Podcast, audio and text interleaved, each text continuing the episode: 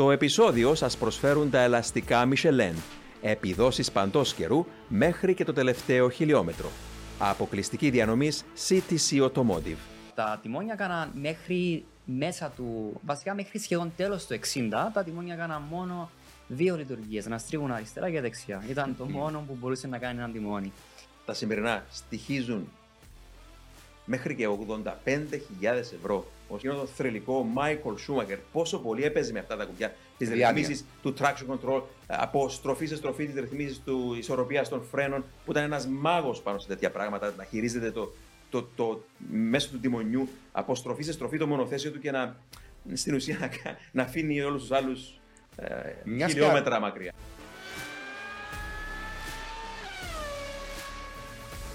Φίλες και φίλοι της Φόρμουλα 1, γεια σας από μένα τον Δημήτρη Γιώκα και καλώς ορίσατε στο 10ο επεισόδιο της σειράς Speed Zone Podcast που πραγματοποιείται με τη στήριξη των ελαστικών της Michelin και την εταιρεία CTC Automotive. Μαζί μου έχω τον Μάριο Κωνσταντίνου, πρώην Test Design Engineer της McLaren στη Φόρμουλα 1 και τον Σπύρο Τσαμαντά, που είναι μεταξύ άλλων ένας εξαιρετικός συλλέκτης ο οποίος έχει φέρει για εμάς εδώ σήμερα μια πολύ μεγάλη έκπληξη. Ένα αυθεντικό τιμόνι της Φόρμουλα 1 και συγκεκριμένα ένα τιμόνι της Williams το οποίο χρησιμοποιήθηκε στο Παγκόσμιο Πρωτάθλημα του 2004. Να πούμε εδώ ότι ένα τιμόνι της Φόρμουλα 1 αποτελεί στις μέρες μας έναν σούπερ ηλεκτρονικό υπολογιστή η αξία του οποίου ε, είναι κοντά σε όσο περίπου στοιχίζει ένα ακριβό αυτοκίνητο πολυτελείας, δηλαδή μιλάμε περίπου εδώ αξία κατασκευής από τις 50.000 μέχρι τις 85.000 ευρώ. Και να πούμε συγκεκριμένα για το τιμόνι που έχουμε σήμερα στα χέρια μας ότι αυτό το τιμόνι, γύρω από αυτό το τιμόνι, έχουν περάσει τα δάκτυλά τους ε, και οι δύο πιλότοι της ομάδας, ο Κολομβιανός Χουάν Πάπλο Μοντόια και ο Γερμανός Ραλφ Σούμαχερ, καθώς επίσης και ο τρίτος πιλότος της ομάδας, ο Ισπανός Μαρκ Γενέ. Σπύρο, πραγματικά δεν έχω λόγια για άλλη μια φορά να σε ευχαριστήσω για αυτό που έχεις φέρει σήμερα για μας εδώ και για, και για μας και για τον κόσμο που μας βλέπει και που μας ακούει. Πραγματικά είναι ένα, ένα τεχνολογικό θαύμα. Ε, μίλησε μας λίγο για αυτό το, το τιμόνι της Williams BMW. Είναι ένα από τα αγαπημένα μου κομμάτια, Δημήτρη, τη, της συλλογής μου. Είναι παντελώς δυσέβρετα τα, τα τιμόνια α, των μονοθεσίων, διότι κάθε ομάδα κατασκευάζει το πολύ τέσσερα. Δεν είναι ένα εξάρτημα το οποίο χαλά, βγάζει άνετα τη χρονιά όλη χωρίς βλάβη. Δεν είναι όπως κάποιον εξάρτημα που συμπληρώνει τις ώρες λειτουργίας και το αντικαθιστούν οι μηχανολογοί. Έτυχε και βρέθηκε στο δρόμο μου και φυσικά δεν έχασα την ευκαιρία. Όντως είναι από τη χρονιά του 2004. Έχουν οδηγήσει η Ραλφ Σούμαχερ, Χουάν Παπλο Μοντοιά και Μαρτ Γενέ. Έτρεξε στο μισό πρωτάθλημα περίπου και πήγαινε ως σπέαρ στο υπόλοιπο μισό πρωτάθλημα. Ο τελευταίος αγώνας που έτρεξε ήταν το 2004 στην Αμερική. Και βεβαίως έχεις και τι πιστοποιήσεις, όχι μόνο αυθεντικότητας, αλλά και όλες τις λεπτομέρειες που αφορούν. Το, το σασί είναι ποιο σασί; Το νούμερο 3 και οι πιστοποιήσεις είναι κατευθείαν από τη Williams. Δεν είναι από κάποιον μεσάζο, είναι κατευθείαν από τη Williams.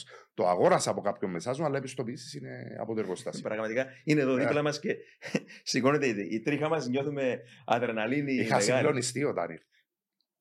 Ναι. Ακόμα δηλαδή το βλέπω με τις ώρες. Εντάξει, λες εσύ ότι έτυχε να είναι στον δρόμο σου, αλλά ναι. εγώ δεν το, δεν το πιστεύω αυτό. Γιατί είσαι ένας ένας φοβερός συλλέκτης που επιλέγεις αντικείμενα τα οποία είναι πολύ ξεχωριστά, τα κυνηγάς, τα ψάχνεις χρόνια και πραγματικά, Σπύρο, είναι. Για εμά που είμαστε συλλέκτες, Δημήτρη, καταρχάς ευχαριστώ για τα καλά σου λόγια. Για εμά που είμαστε συλλέκτες, είναι, πώς να το εξηγήσω, όπως κάποιον που είναι ή κυνηγός ή του αρέσει το ψάρεμα. Δηλαδή, είναι μια ενασχόληση που την κάνεις με τις ώρες, θέλει ώρες θέλει πηγές πολλές, θέλει έρευνα. Διότι δεν είναι όλα αυθεντικά που υπάρχουν στο διαδίκτυο. Δηλαδή πρέπει να ξέρεις συγκεκριμένα. Είναι όλα με την εμπειρία που έρχονται. Όλα. Δεν έχει τίποτα στην τύχη. Τέλεια, είμαι σίγουρος, είμαι σίγουρος. Λοιπόν, θα έχουμε τον χρόνο να μιλήσουμε για αυτό το τιμόνι της Williams BMW, το αυθεντικό τιμόνι της Williams BMW που έχουμε σήμερα εδώ στα χέρια μας. Ε, πρώτα όμως, ας μιλήσουμε έτσι λίγο για, για το πρόσφατο Grand Prix της Γαλλίας από την πίστα του Paul Ricard που είχαμε. Ο Max Verstappen και η Red Bull κέρδισαν άλλον έναν αγώνα. Έναν αγώνα, Μάρια, τον οποίο θα μπορούσε να κέρδιζε η Ferrari. Μια Ferrari η οποία χωρίς να τραγικοποιούμε τα πράγματα και δεν πρέπει να τα τραγικοποιούμε σε υπερβολικό βαθμό, ε, έχει φέτος ως μεγαλύτερο της αντίπαλο τον ίδιο της τον εαυτό. Όντως, η νίκη του Verstappen ήταν μια, ακόμη μια νίκη δώρο. Η νομίζω η έβδομη νίκη του Verstappen στη φετινή σεζόν. Τρεις νίκες μόνο για τον Leclerc. Ε, ίσως να μην ήταν μια εύκολη νίκη για τη Ferrari, αλλά πιστεύω ότι θα μπορούσε να κερδίσει ο Leclerc τουλάχιστον πρώτη θέση, με, μάλλον μια τρίτη θέση με το Sainz, ίσως να ήταν εφικτή ε, στον αγώνα. Ε, το τι θα ήθελα να, να αναφέρω είναι η κριτική, η κακή κριτική που έχει κάνει ο Λεκλέ στον εαυτό του, ο οποίος έχει πει ότι αν, συνε, αν κάνω τέτοια λάθη, τότε δεν αξίζω να είμαι παγκόσμιος πρωταθλητής για τη φετινή σεζόν. Κάτι που πιστεύω ότι λάθος ο, ο Λεκλέρ κατακρίνει τον εαυτό του, για τον λόγο ότι βλέποντας το πρωτάθλημα, η Ferrari έχει χάσει γύρω στους 130 βαθμούς, που είναι ένας σεβαστός αριθμός, βαθμολογικός ε, αριθμός για να χάσεις ειδικά στα μέσα της σεζόν. Απλά κάτω από τους, μέσα από τους 130 βαθμούς, οι 100 είναι λόγω αναξιοπιστίας της Ferrari. Άρα ο Leclerc έχει συμβάλει ένα 15% με ένα 20% της ατυχίας του στη σεζόν που πιστεύω ότι αν έρθουμε στο τέλος της σεζόν και ο Leclerc χάσει το πρωτάθλημα κατά 20-25 βαθμούς, θα είναι άδικο να τα κατακρίνουμε ότι οι 25 βαθμοί έρχονται από το Paul Ricard.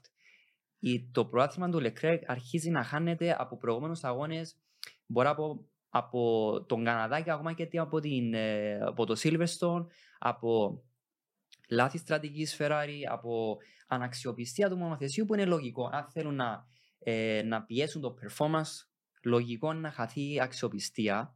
Ναι, ναι. Απλά για να καταλάβουμε το πόσο δύσκολο είναι το πρόθυμα του Leclerc, έχει πει ο Μπινότο ότι 10 αγώνες απομένουν μπορούμε να κερδίσουμε τους 10 αγώνες. Μπορεί ίσως η Ferrari να κερδίσει αγώνες. Κάποιες πίστες αρμόζουν στο δικό ε, στυλ και του Leclerc ακόμα και στο διοικητική συμπεριφορά του μονοθυσίου της Ferrari.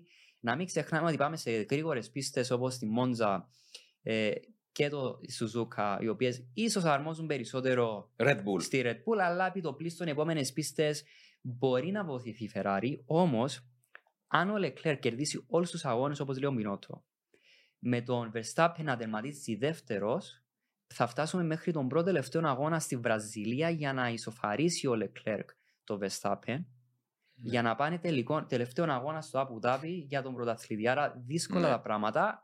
Μπορεί να γίνει. Έχουμε δει τον Verstappen να κερδάει το πρωτάθλημα τελευταία στροφή, αλλά με το τι βλέπουμε είναι αρκετά δύσκολο. Άρα είναι, είναι φανερός Σπύρο ότι στενεύουν τα περιθώρια τη Ferrari παρόλο που έχουμε αρκετούς αγώνες. Όμως, με αυτά που βλέπουμε μέχρι στιγμής, σίγουρα δεν είναι ικανοποιητική η, εικόνα από την ε, Ferrari. Να, να βάλουμε όμως έτσι λίγο τα πράγματα κάτω από το φακό. Μίλησες για τον ε, Leclerc και την αντίδραση του. Ε, κρατώ δύο πράγματα. Πρώτα, πρώτον, η ειλικρίνεια με την οποία δέχθηκε ότι έκανε λάθος. Και δεύτερον, κάτι που έχει πολλά χρόνια, παιδιά, να δω, είναι η αυτοκριτική. Ήταν πολύ σκληρός με τον εαυτό του ναι. μετά από το λάθος. Εκείνη η κραυγή στον ασύρματο τα έλεγε όλα. Δηλαδή, τα είχε με τον εαυτό του πάρα πολύ. Και νομίζω ότι στην ουσία είπε Μάρι ότι ε, οδηγώ, είμαι στο ανώτερο επίπεδο που ήμουν ποτέ στην καριέρα μου και είναι ανεπίτρεπτα αυτά τα λάθη από μέρους μου όταν είμαι σε τέτοιο επίπεδο. Και είναι φέτος ο Λεκλέρκ σε ένα εξαιρετικό επίπεδο. Σπύρο; Ο Λεκλέρκ είναι ένα ταλέντο το οποίο συναντούμε μια φορά στα 10 χρόνια, ίσως και περισσότερο. Πράγμα ήταν πολύ σκληρός με τον εαυτό του. Κατά τη γνώμη μου, σωστά κάνει αυτοκριτική για να βελτιωθεί. Απλά προχτές ήταν, θεωρώ, υπερβολικός θεωρώ ότι είναι ο καλύτερος πιλότος φέρω στο πρωτάθλημα από πλευράς απόδοσης. Δεν είναι μόνο το ταλέντο. Έγινε λάθος προχτές. Έχω δει την ανάλυση του λάθους του με ακρίβεια. Είναι αυτό που λέμε είναι η λεπτή γραμμή που χωρίζει τη νίκη από την καταστροφή. Μετέφερες στη στροφή 11 εκείνη την ατέγιωτη δεξιά να εξηγήσουμε του Πορρικάτ. Μετέφερε λίγο περισσότερη ταχύτητα Έμεινε στα φρένα λίγο περισσότερο για να τη μειώσει, διότι κατάλαβε ότι δεν θα στρίψει. Το μονοθέσιο υπόστρεψε, βρέθηκε στο ακάθαρτο τμήμα και πλέον ήταν επιβάτης. Εκείνο που ε. σημείωσα πάνω στην ίδια στροφή, μιλάς για την μετά από την πολύ γρήγορη δεξιά στροφή, ναι. την λεγόμενη SIN, την παλιά φοβερή στροφή της, του Paul Ricard, υπάρχει η στροφή Μποσέ, η 11.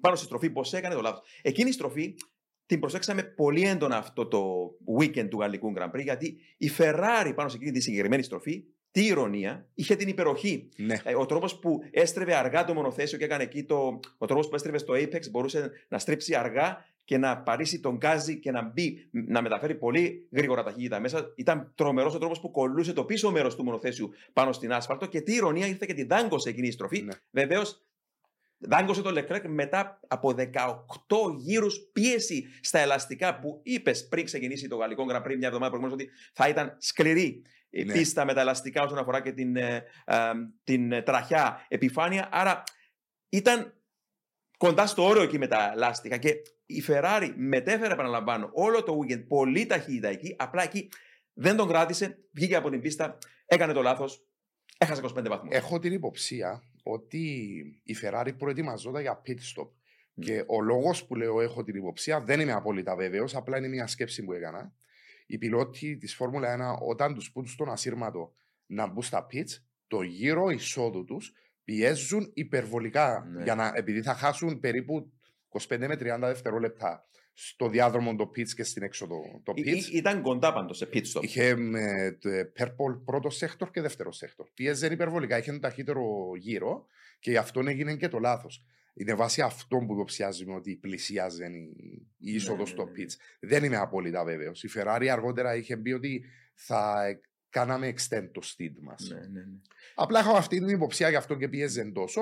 Έγινε λάθος. Ανθρώπινο. Είναι Ακριβώς. πολύ σκληρό και άδικο που όλο το διαδίκτυο, ακόμα και ο ίδιος, ε, έκριναν τόσο αυστηρά. Διότι ένας πιλότος που αξίζει, ταλαντούχος. Χαρισματικός. Αλίμονο, αλίμονο. Α, Αυτό που λες το χάρισμα. Μάριε, δεν αφιβάλλει κανένας για το χάρισμα του Charles Leclerc. Είναι ίσως ο επόμενος παγκόσμιος προαθλητής μετά, αυτούς, μετά από αυτούς που έχουμε ήδη στη Φόρμουλα 1. Σίγουρα δεν έχει την πείρα του Max Verstappen, ο οποίος είναι τις περισσότερες φορές αλάνθαστος. Είδαμε τον Leclerc φέτος, αυτό ήταν το δεύτερο του λάθος. Αν γκρε- βάλουμε εκείνο Μετά που την έκανε στην Ήμολα. Ήμολα, Ναι. στην Ήμολα πάνω στη βαριάντε Alta που είχασε το μονοθέσιο. Και να πούμε ότι και τα.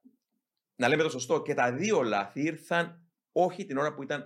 Υποπί... Δεν ήταν υποπίεση. Ήταν αβίαστα λάθη. Ναι. Όμως δικαιολογημένα εν μέρη γιατί το ένα πίεζε προχθές στη Γαλλία με θαρμένα λάστιχα πριν κάνει το pit stop και στην, εμ, πάλι στην Ήμολα έγινε εκείνο που έγινε ε, και γλίστρισε πίσω και έπρεπε να ανέβει πάνω και τελικά ε, έχασε και εκεί πολύτιμους βαθμούς. Ε, πώς βλέπεις έτσι τον, ε, ε, τον Leclerc ε, απέναντι στον ε, Verstappen ως πιλότο φέτος;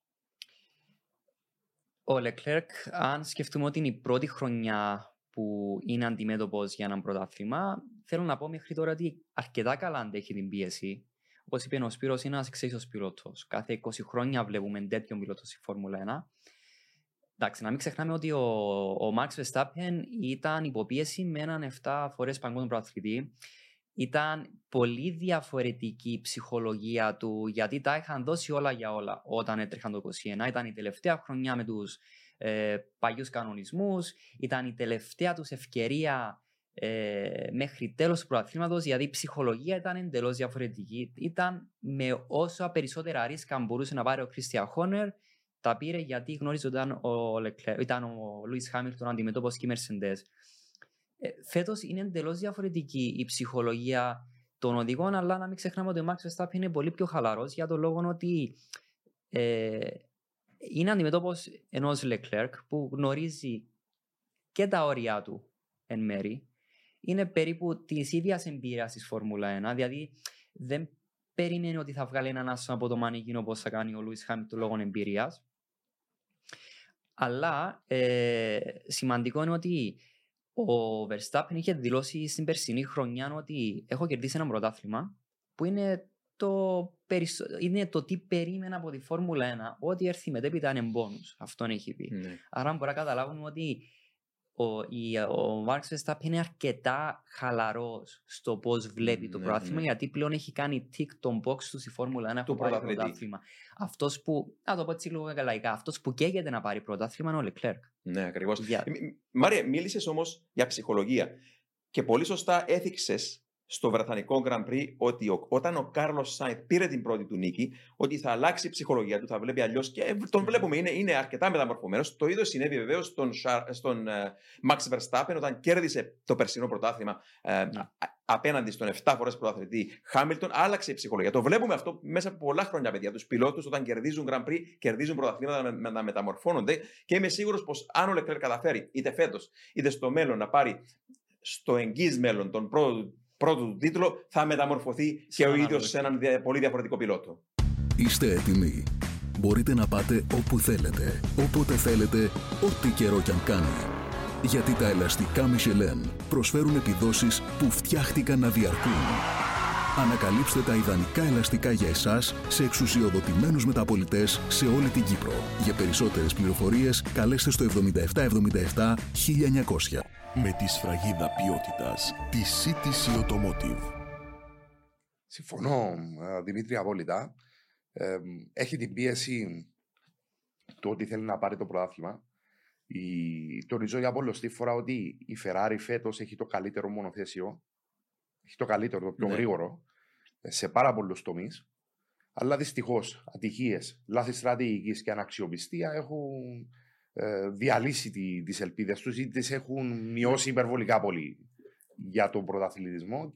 Είναι άδικο, αλλά έτσι είναι οι αγώνες. Πάντως διανύουμε ήδη 15 χρόνια χωρίς, αν δεν το πάρουν ούτε φέτος, θα συ- συμπληρωθούν 15 χρόνια χωρίς τίτλο πιλότων για την Ferrari. Η προηγούμενη λεγόμενη κατάρα του Μαρανέλο, υπάρχει μια ιστορία ότι κάποιο μηχανικό που απέλησε ο Έντζο Φεράρι το τέλη του 70, ε, του έβαλε κατάρα η γυναίκα του. Τώρα βέβαια αυτά είναι, είναι έτσι ωραίες ε, φι- ε, λαογραφία, ε, φήμες. Ε, και έβαλε κατάρα για 20 χρόνια να μην πάρει τίτλο η Ferrari. Και από το, όντως, από το 80 ε, μέχρι το 99, της πήρε 20 χρόνια το 2000 μετά από τον Τζόντι Σέκτερ που πήρε τίτλο το 79, πήρε μέχρι το 2000 τον Μάικολ Σούμερ να πάρει τίτλο. Τώρα περνάει από μια 15χρονη κατάρα του Μαρανέλο, αν μπορούμε να πούμε έτσι. Και περνάνε τα χρόνια και γυρίζω το μυαλό μου έτσι πίσω σε εκείνο το αρκετά καλό σε σημεία ντοκιμαντέρ του Μάικολ Σούμαχερ, όπου ο Ζαν Τοντ, ο Ρος Μπρον, μαζί με τον Μάικολ Σούμαχερ, σκεφτόντουσαν αν πρέπει να αλλάξουν κάτι εκείνη η υπερομάδα προτού πάρουν εκείνο τον τίτλο τον πρώτο το 2000, μέχρι, σκεφτόντουσαν παιδιά, ε, όπως λένε και στο ντοκιμαντέρ, σκεφτόντουσαν μέχρι να αντικαταστήσουν τον Μάικολ Σούμαχερ, έναν από τους πιο θρυλικούς πιλότους όλων των εποχών. Άρα τώρα είναι δικαιολογημένο με τον Λεκλέρκ. Όλος ο κόσμος να κάνει θέμα αν είναι ο πιλότος καλός, αρκετά καλός και ξέρω. Αλλά ε, τότε είχαν ακόμα αμφιβολίες και για τον Μάικολ Σούμαχερ. Και όταν ξεκίνησε και πήρε τον πρώτο τίτλο με τη Ferrari το 2000 ο Μάικολ και κέρδισε άλλους, κέρδισε πέντε συνεχόμενους, βεβαίως είδαμε όλη εκείνη την παντοκρατορία της Ferrari. Άρα νιώθω και εγώ ακράδαντα ότι η Ferrari την κρίνουν όλοι αυστηρά. Έχει ένα καλό αυτοκίνητο, δεν έχει τους πιο έμπειρους πιλότους. Ε, δεν μπορώ να κρίνεις, θα μιλήσω και για στρατηγική αργότερα. Ε, Ότι με εξαίρεση τα προβλήματα αξιοπιστίας, δεν βλέπω τα πράγματα τόσο τραγικά με τη Ferrari φέτος. Ε, σωστά έχεις πει Δημήτρη, ο κόσμος κατακρίνει τη Ferrari, κάτι που πάντα γίνεται η Ferrari γιατί είναι ένα λαϊκό, ε, μια λαϊκή ομάδα. Είναι η ομάδα του λαού η Ferrari. Ε, κάτι που δεν το βλέπουμε τη Red Bull. Για παράδειγμα, η Red Bull στην Αυστρία, ε, ο Max Verstappen δεν είχε καν παλέψει για, μια, για την πρώτη θέση, ε, που κανείς δεν κατακρίνει την, δεν έχει κατακρίνει κανείς τη Red Bull για λάθη που έχει κάνει. Δεν είχαν καθόλου το κράτημα με τα λάστιχα στην Αυστρία Α- και όπως λες, κανείς δεν τους κατέκρινε Ακριβώς. τόσο, τόσο αυστηρά. Ναι, που ναι. μπορούσαμε να κατακρίνουμε τη Red Bull για λάθος στρατηγική, για αρκετά πράγματα. Με τη Ferrari ναι, είναι αυτό που μόλις κάνει ένα λάθος, ο κόσμος θέλει να της πάρει το πόδι, να την κατακρίνει. Απλά θέλω να πω ότι για να κερδίσεις έναν αγώνα δεν χρειάζεται να είσαι ο πιο γραμμένο μονοθέσιο. Πρέπει να, είσαι, να έχεις έναν αξιόπιστο μονοθέσιο, να είναι γρήγορο, να έχεις έναν καλό οδηγό και στρατηγική. Η Ferrari το τι έχουμε δει στους αγώνες είναι είτε ένα από τα τρία πυλώνες για να το πούμε θα είναι πάντα τέλει σε έναν πυλώνα ή δύο. Στον τρίτο πυλώνα αυτό που δεν θα κάνουν καλή δουλειά ώστε θα χάσουν την νίκη. Ε, επειδή όμω χάνουν τις νίκες, κατακρίνουμε τη Ferrari. Απλά δεν βλέπουμε ότι σε έναν αγώνα είχαν έναν εξαίσιο πιλότο, μια εξαίσια στρατηγική, απλά ίσως να μην ήταν γρήγοροι ή το ανάποδο που έχουμε δει συνήθως να έχουν καλό μονοθέσιο σε απόδοση, καλό πιλότο, αλλά η στρατηγική να πάει λίγο στραβά, να χάσουν την νίκη, τους κατακρίνουμε χωρίς να βλέπουμε τους άλλους δύο πυλώνες πόσο πολύ καλά πηγαίνουν ως ομάδα. Ενώ στην περίπτωση της Red Bull, είναι η ομάδα η οποία δεν έχει το πιο γρήγορο αυτοκίνητο. Ε, μπορούμε να πούμε στρατηγικές. Δεν έχει πάρει τις καλές στρατηγικές για το λόγο ότι λόγω των DNF της Ferrari κερδίζει η Ferrari η Red Bull, αλλά δεν μπορούσαμε να δούμε πόσο καλά έχουν μπει στη στρατηγική Red Bull. Αλλά επειδή είναι, έχουν έναν καλό balance, κερδίζουν του αγώνες, αλλά ο κόσμος βλέπει πάντα το αποτέλεσμα. Άρα, λάθος που κατακρίνουν τη Ferrari πρέπει να δούμε και τους τρεις πυλώνες πώς δουλεύει η ομάδα και να μην πιανόμαστε από μία λάθος στρατηγική γιατί φέραν να οδηγό ένα γύρο πιο γρήγορα ή πιο αργά. Απλά πιστεύω είναι λάθος να κατακρίνουμε τη Ferrari είναι μια πολύ σοβαρή ομάδα που αξίζει να δούμε και τα θετικά που κάνουν γιατί ο αγώνας είναι τρομερά είναι τρομερά πιεσμένοι στο, στο pit wall. Εμείς ως θεατές εύκολα μπορούμε να κρίνουμε κάτι όταν δούμε το αποτέλεσμα. Αλλά πρέπει να σκεφτούμε ότι στο pit wall οι οδηγοί βλέπουν τι γίνεται στην πίστα, προσπαθούν να παντρέψουν το τι βλέπουν στην πι- πίστα με κάποια στατιστικά που έχουν κάνει για να πάρουν μια απόφαση. Και πάμε στο pit, pit wall της Ferrari, Σπύρο, όπου την κατέκριναν περισσότερο από όλα πάνω σε αυτό το θέμα με την ε, στάση που έκαναν τελικά με τον ε, Κάρλος Σάινθ, η οποία και πάλι, η άποψή σου, Θεωρώ ότι ήταν σωστή η στάση του Κάρλος Σάινθ. Γιατί; Γιατί η συγκεκριμένη πίστα, όπως έχουμε μπει, φθείρει τα λάστιχα υπερβολικά. Όλη η πρώτη δεκάδα τουλάχιστον, εξ όσων θυμάμαι, έχουν ξεκινήσει τον αγώνα με το κίτρινο το ελαστικό και μετά το πρώτο τους ε, pit stop έχουν βάλει τον γκρίζο, δηλαδή το hard, που έχει παραπάνω αντοχή στη φθορά. Ο Κάρλος Σάινθ ξεκίνησε ανάποδα. Λόγω του ότι ξεκίνησε από τη 19η θέση, είχε βάλει τον γκρίζο, δηλαδή το hard ελαστικό, και στο pit stop του τοποθέτησε το κίτρινο. Με 20 γύρους πάνω στα ελαστικά, με γιωμένο το μπροστινό αριστερό ελαστικό λόγω παρατεταμένης φθοράς, πώς ήταν δυνατόν η Ferrari να Να- αντέξει τους να- τελευταίους 13 γύρους. ήταν, εγώ θεωρώ ότι ήταν αδύνατο. Θα Μας έσκαγε έδειχνε- το ελαστικό. Μας έδειχναν replays όπου το μπροστινό αριστερό που καταπονείται ιδιαίτερα στο Paul Ricard είχε τα χάλια του. Και τώρα έρχομαι και σκέφτομαι την άλλη εικόνα εγώ. Το τι λέει ο κόσμος. Αν αυτό το ελαστικό έσκαζε σε κάποια φάση και ο Leclerc ε, βγήκε από την πίστα εκτός, έβγαινε και ο Σάιν, τι θα έλεγαν όλοι για τη Ferrari; Θα τους τις- σταύρωναν. Θα τη σταύρωναν, ακριβώς. Ναι, θα αυτό είναι που σταύρωναν. λέμε ότι όταν, όταν κάνεις σωστά τα μαθηματικά, Mm. να δεις που τερμάρισε ο δεύτερος μέχρι τον τέταρτο πέμπτο, που τερμάρισε πέμπτο τελικά ο Σάιν, πήραν το minimum ρίσκο η Ferrari. Για μένα, σωστά σταμάτησαν α, τον, τον Κάρλο στη στάση. Πήραν και έναν έξτρα βαθμό λόγω του fastest lap. Βέβαια. Νομίζω δεν θα μπορούσαν να τερματίσουν κάπου πιο ψηλά. Δηλαδή, εκείνο το λάστιχο α, με απλά μαθηματικά δεν θα άντεχε είτε λόγω φτωχής απόδοσης, είτε γιατί δεν θα άντεχε γιατί θα, θα, θα, θα, Να πω κάτι άλλο Ναι. που έχει περάσει πολύ ελαφριά χωρίς να το παρατηρήσει κανείς ή χωρίς να σχολιαστεί τέλος πάντων. Ο Τσέκο της Red Bull τουλάχιστον τον τελευταίο μήνα παραπέει. Παραπέει, δηλαδή είναι επικίνδυνος στην πίστα, δημιουργεί ατυχήματα. Έχει χάσει από τη Mercedes ε, προχτές. Είναι σε πολύ καλή, κακή κατάσταση. Έκαμε κάποια παράπονα σχετικά με τα updates ότι τα πήρε μόνο ο Max και ότι το αυτοκίνητο έχει γίνει δίστροπο. Δεν λέω ότι πρέπει να αρχίσει ο κόσμος να κριτικάρει τον Πέρες. Απλά λέω ότι δεν γίνεται συνέχεια με τη Ferrari αυτό το πράγμα. Δεν γίνεται. Ναι. Ε, Κάτι άλλο που συζητήθηκε και πάλι ήταν έτσι λίγο. Πρέπει να βλέπει. Κάποιος ο οποίος παρακολουθεί μια κούρσα πρέπει να ξέρει τι βλέπει. Με τον ασύρματο. Έλεγαν κάποιοι σχολιαστές στο εξωτερικό ότι του μιλούσαν ε, την ώρα που έκανε προσπέρασμα. Που δεν στέκει αυτό το πράγμα. Ε, βέβαια. γιατί η συνομιλία στον ασύρματο Μάρια είναι καθυστερημένη Ναι. σχεδόν ένα γύρο, έτσι. Ναι, ε, λόγω, ε, θα το πω λόγω κανονισμούς, λόγω ε, υγιής ανταγωνισμού, το τι ακούμε στον συνομιλίες γίνονται σίγουρα ένα με δύο γύρους πριν το τέλος. Απλά το πω πολύ πρακτικά.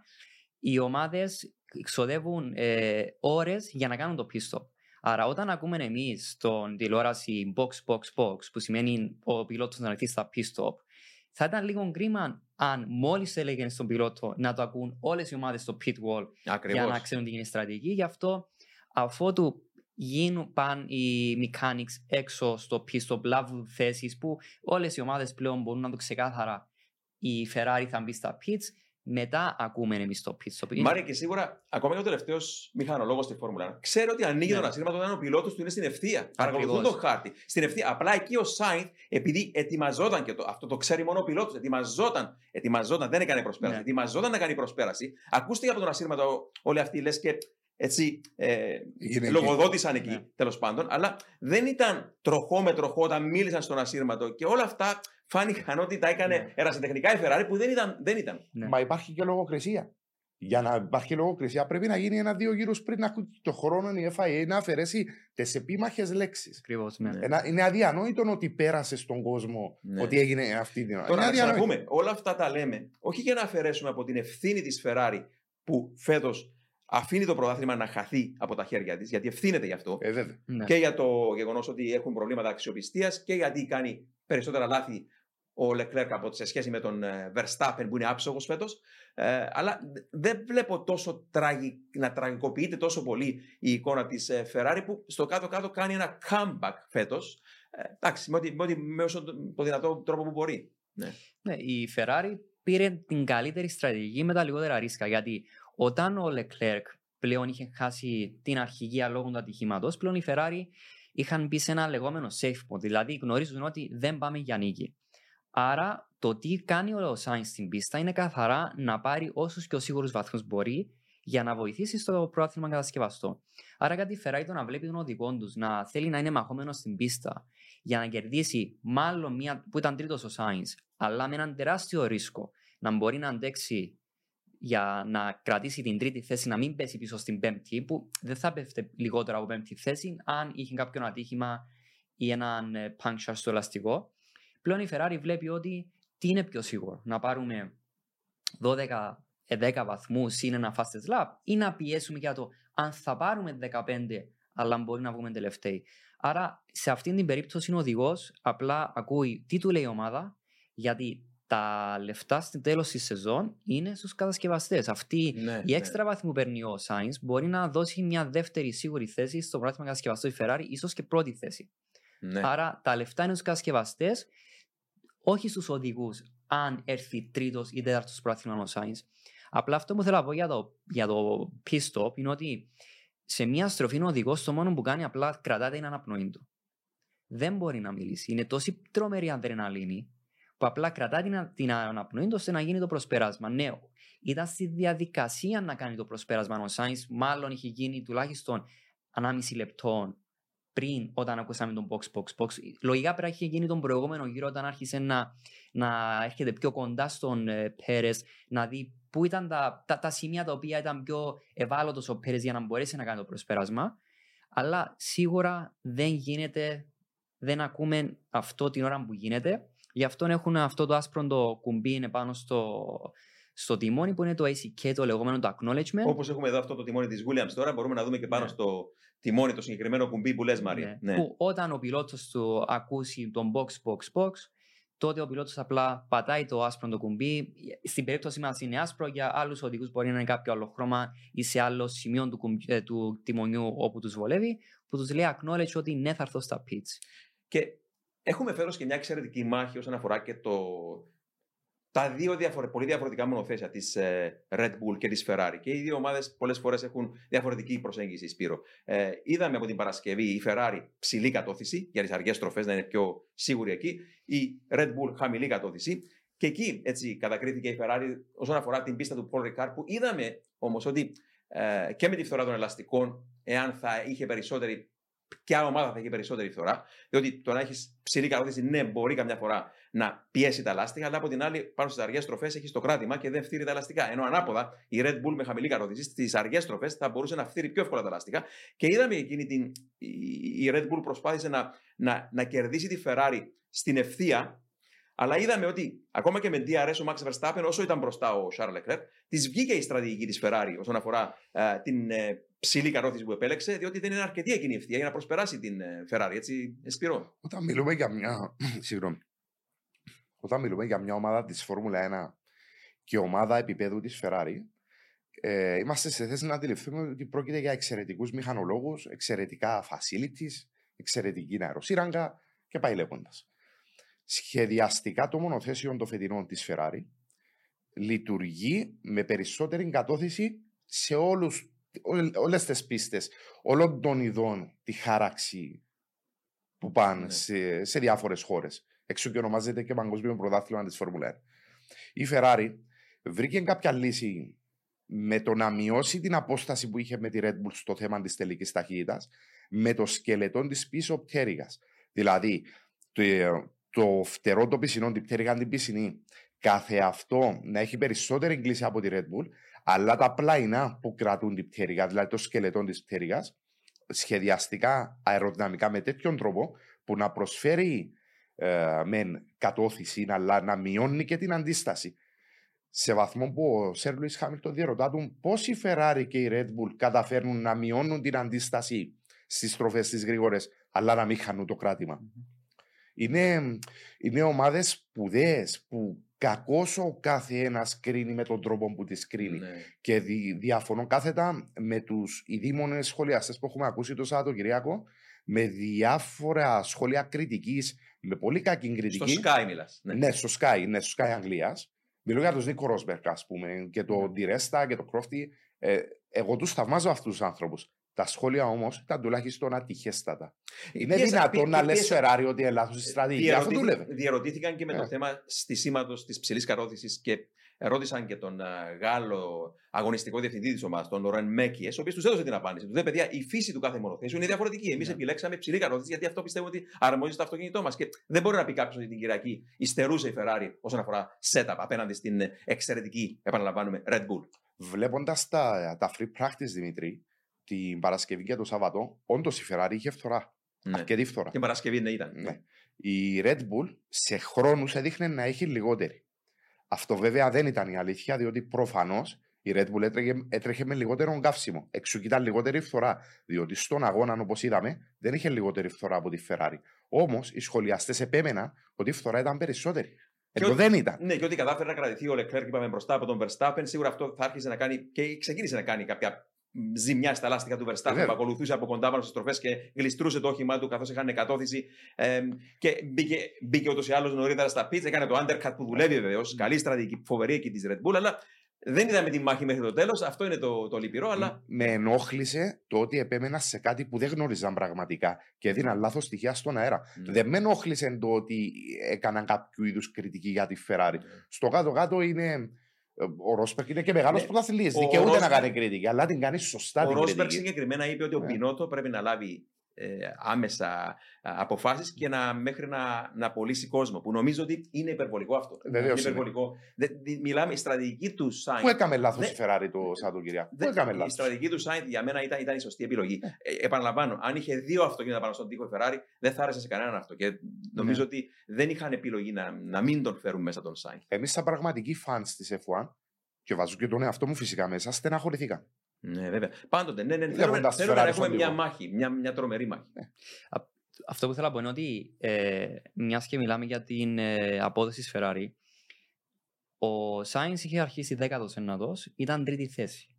Αν αυτό δεν δείχνει πόσο εξαιρετικό είναι το μονοθέσιο και ο οδηγός, Ναι. αυτό το winning mentality που είχαμε μπει στο πρώτο podcast, τότε τι είναι; Θυμάμαι ε, το 19 ή το 20 είχε κάποιον αγώνα και είχε ξεκινήσει τελευταίος πάλι ο Χάμιλτον που βγ- ο Στάινερ είχε πει ότι τόσο τερα, τρομερό είναι οι Mercedes που και τελευταίοι να ξεκινήσουν μπορούν να βγουν στο πόδιο. Τώρα το κάνει η Ferrari. Γιατί να μην πούμε το ίδιο για τη Ferrari ότι έχω ένα εξαιρετικό μονοθέσιο και την Ναι. κατακρίνουμε. Βραζιλία του 21, αν θυμάμαι Ναι. καλά. Ναι.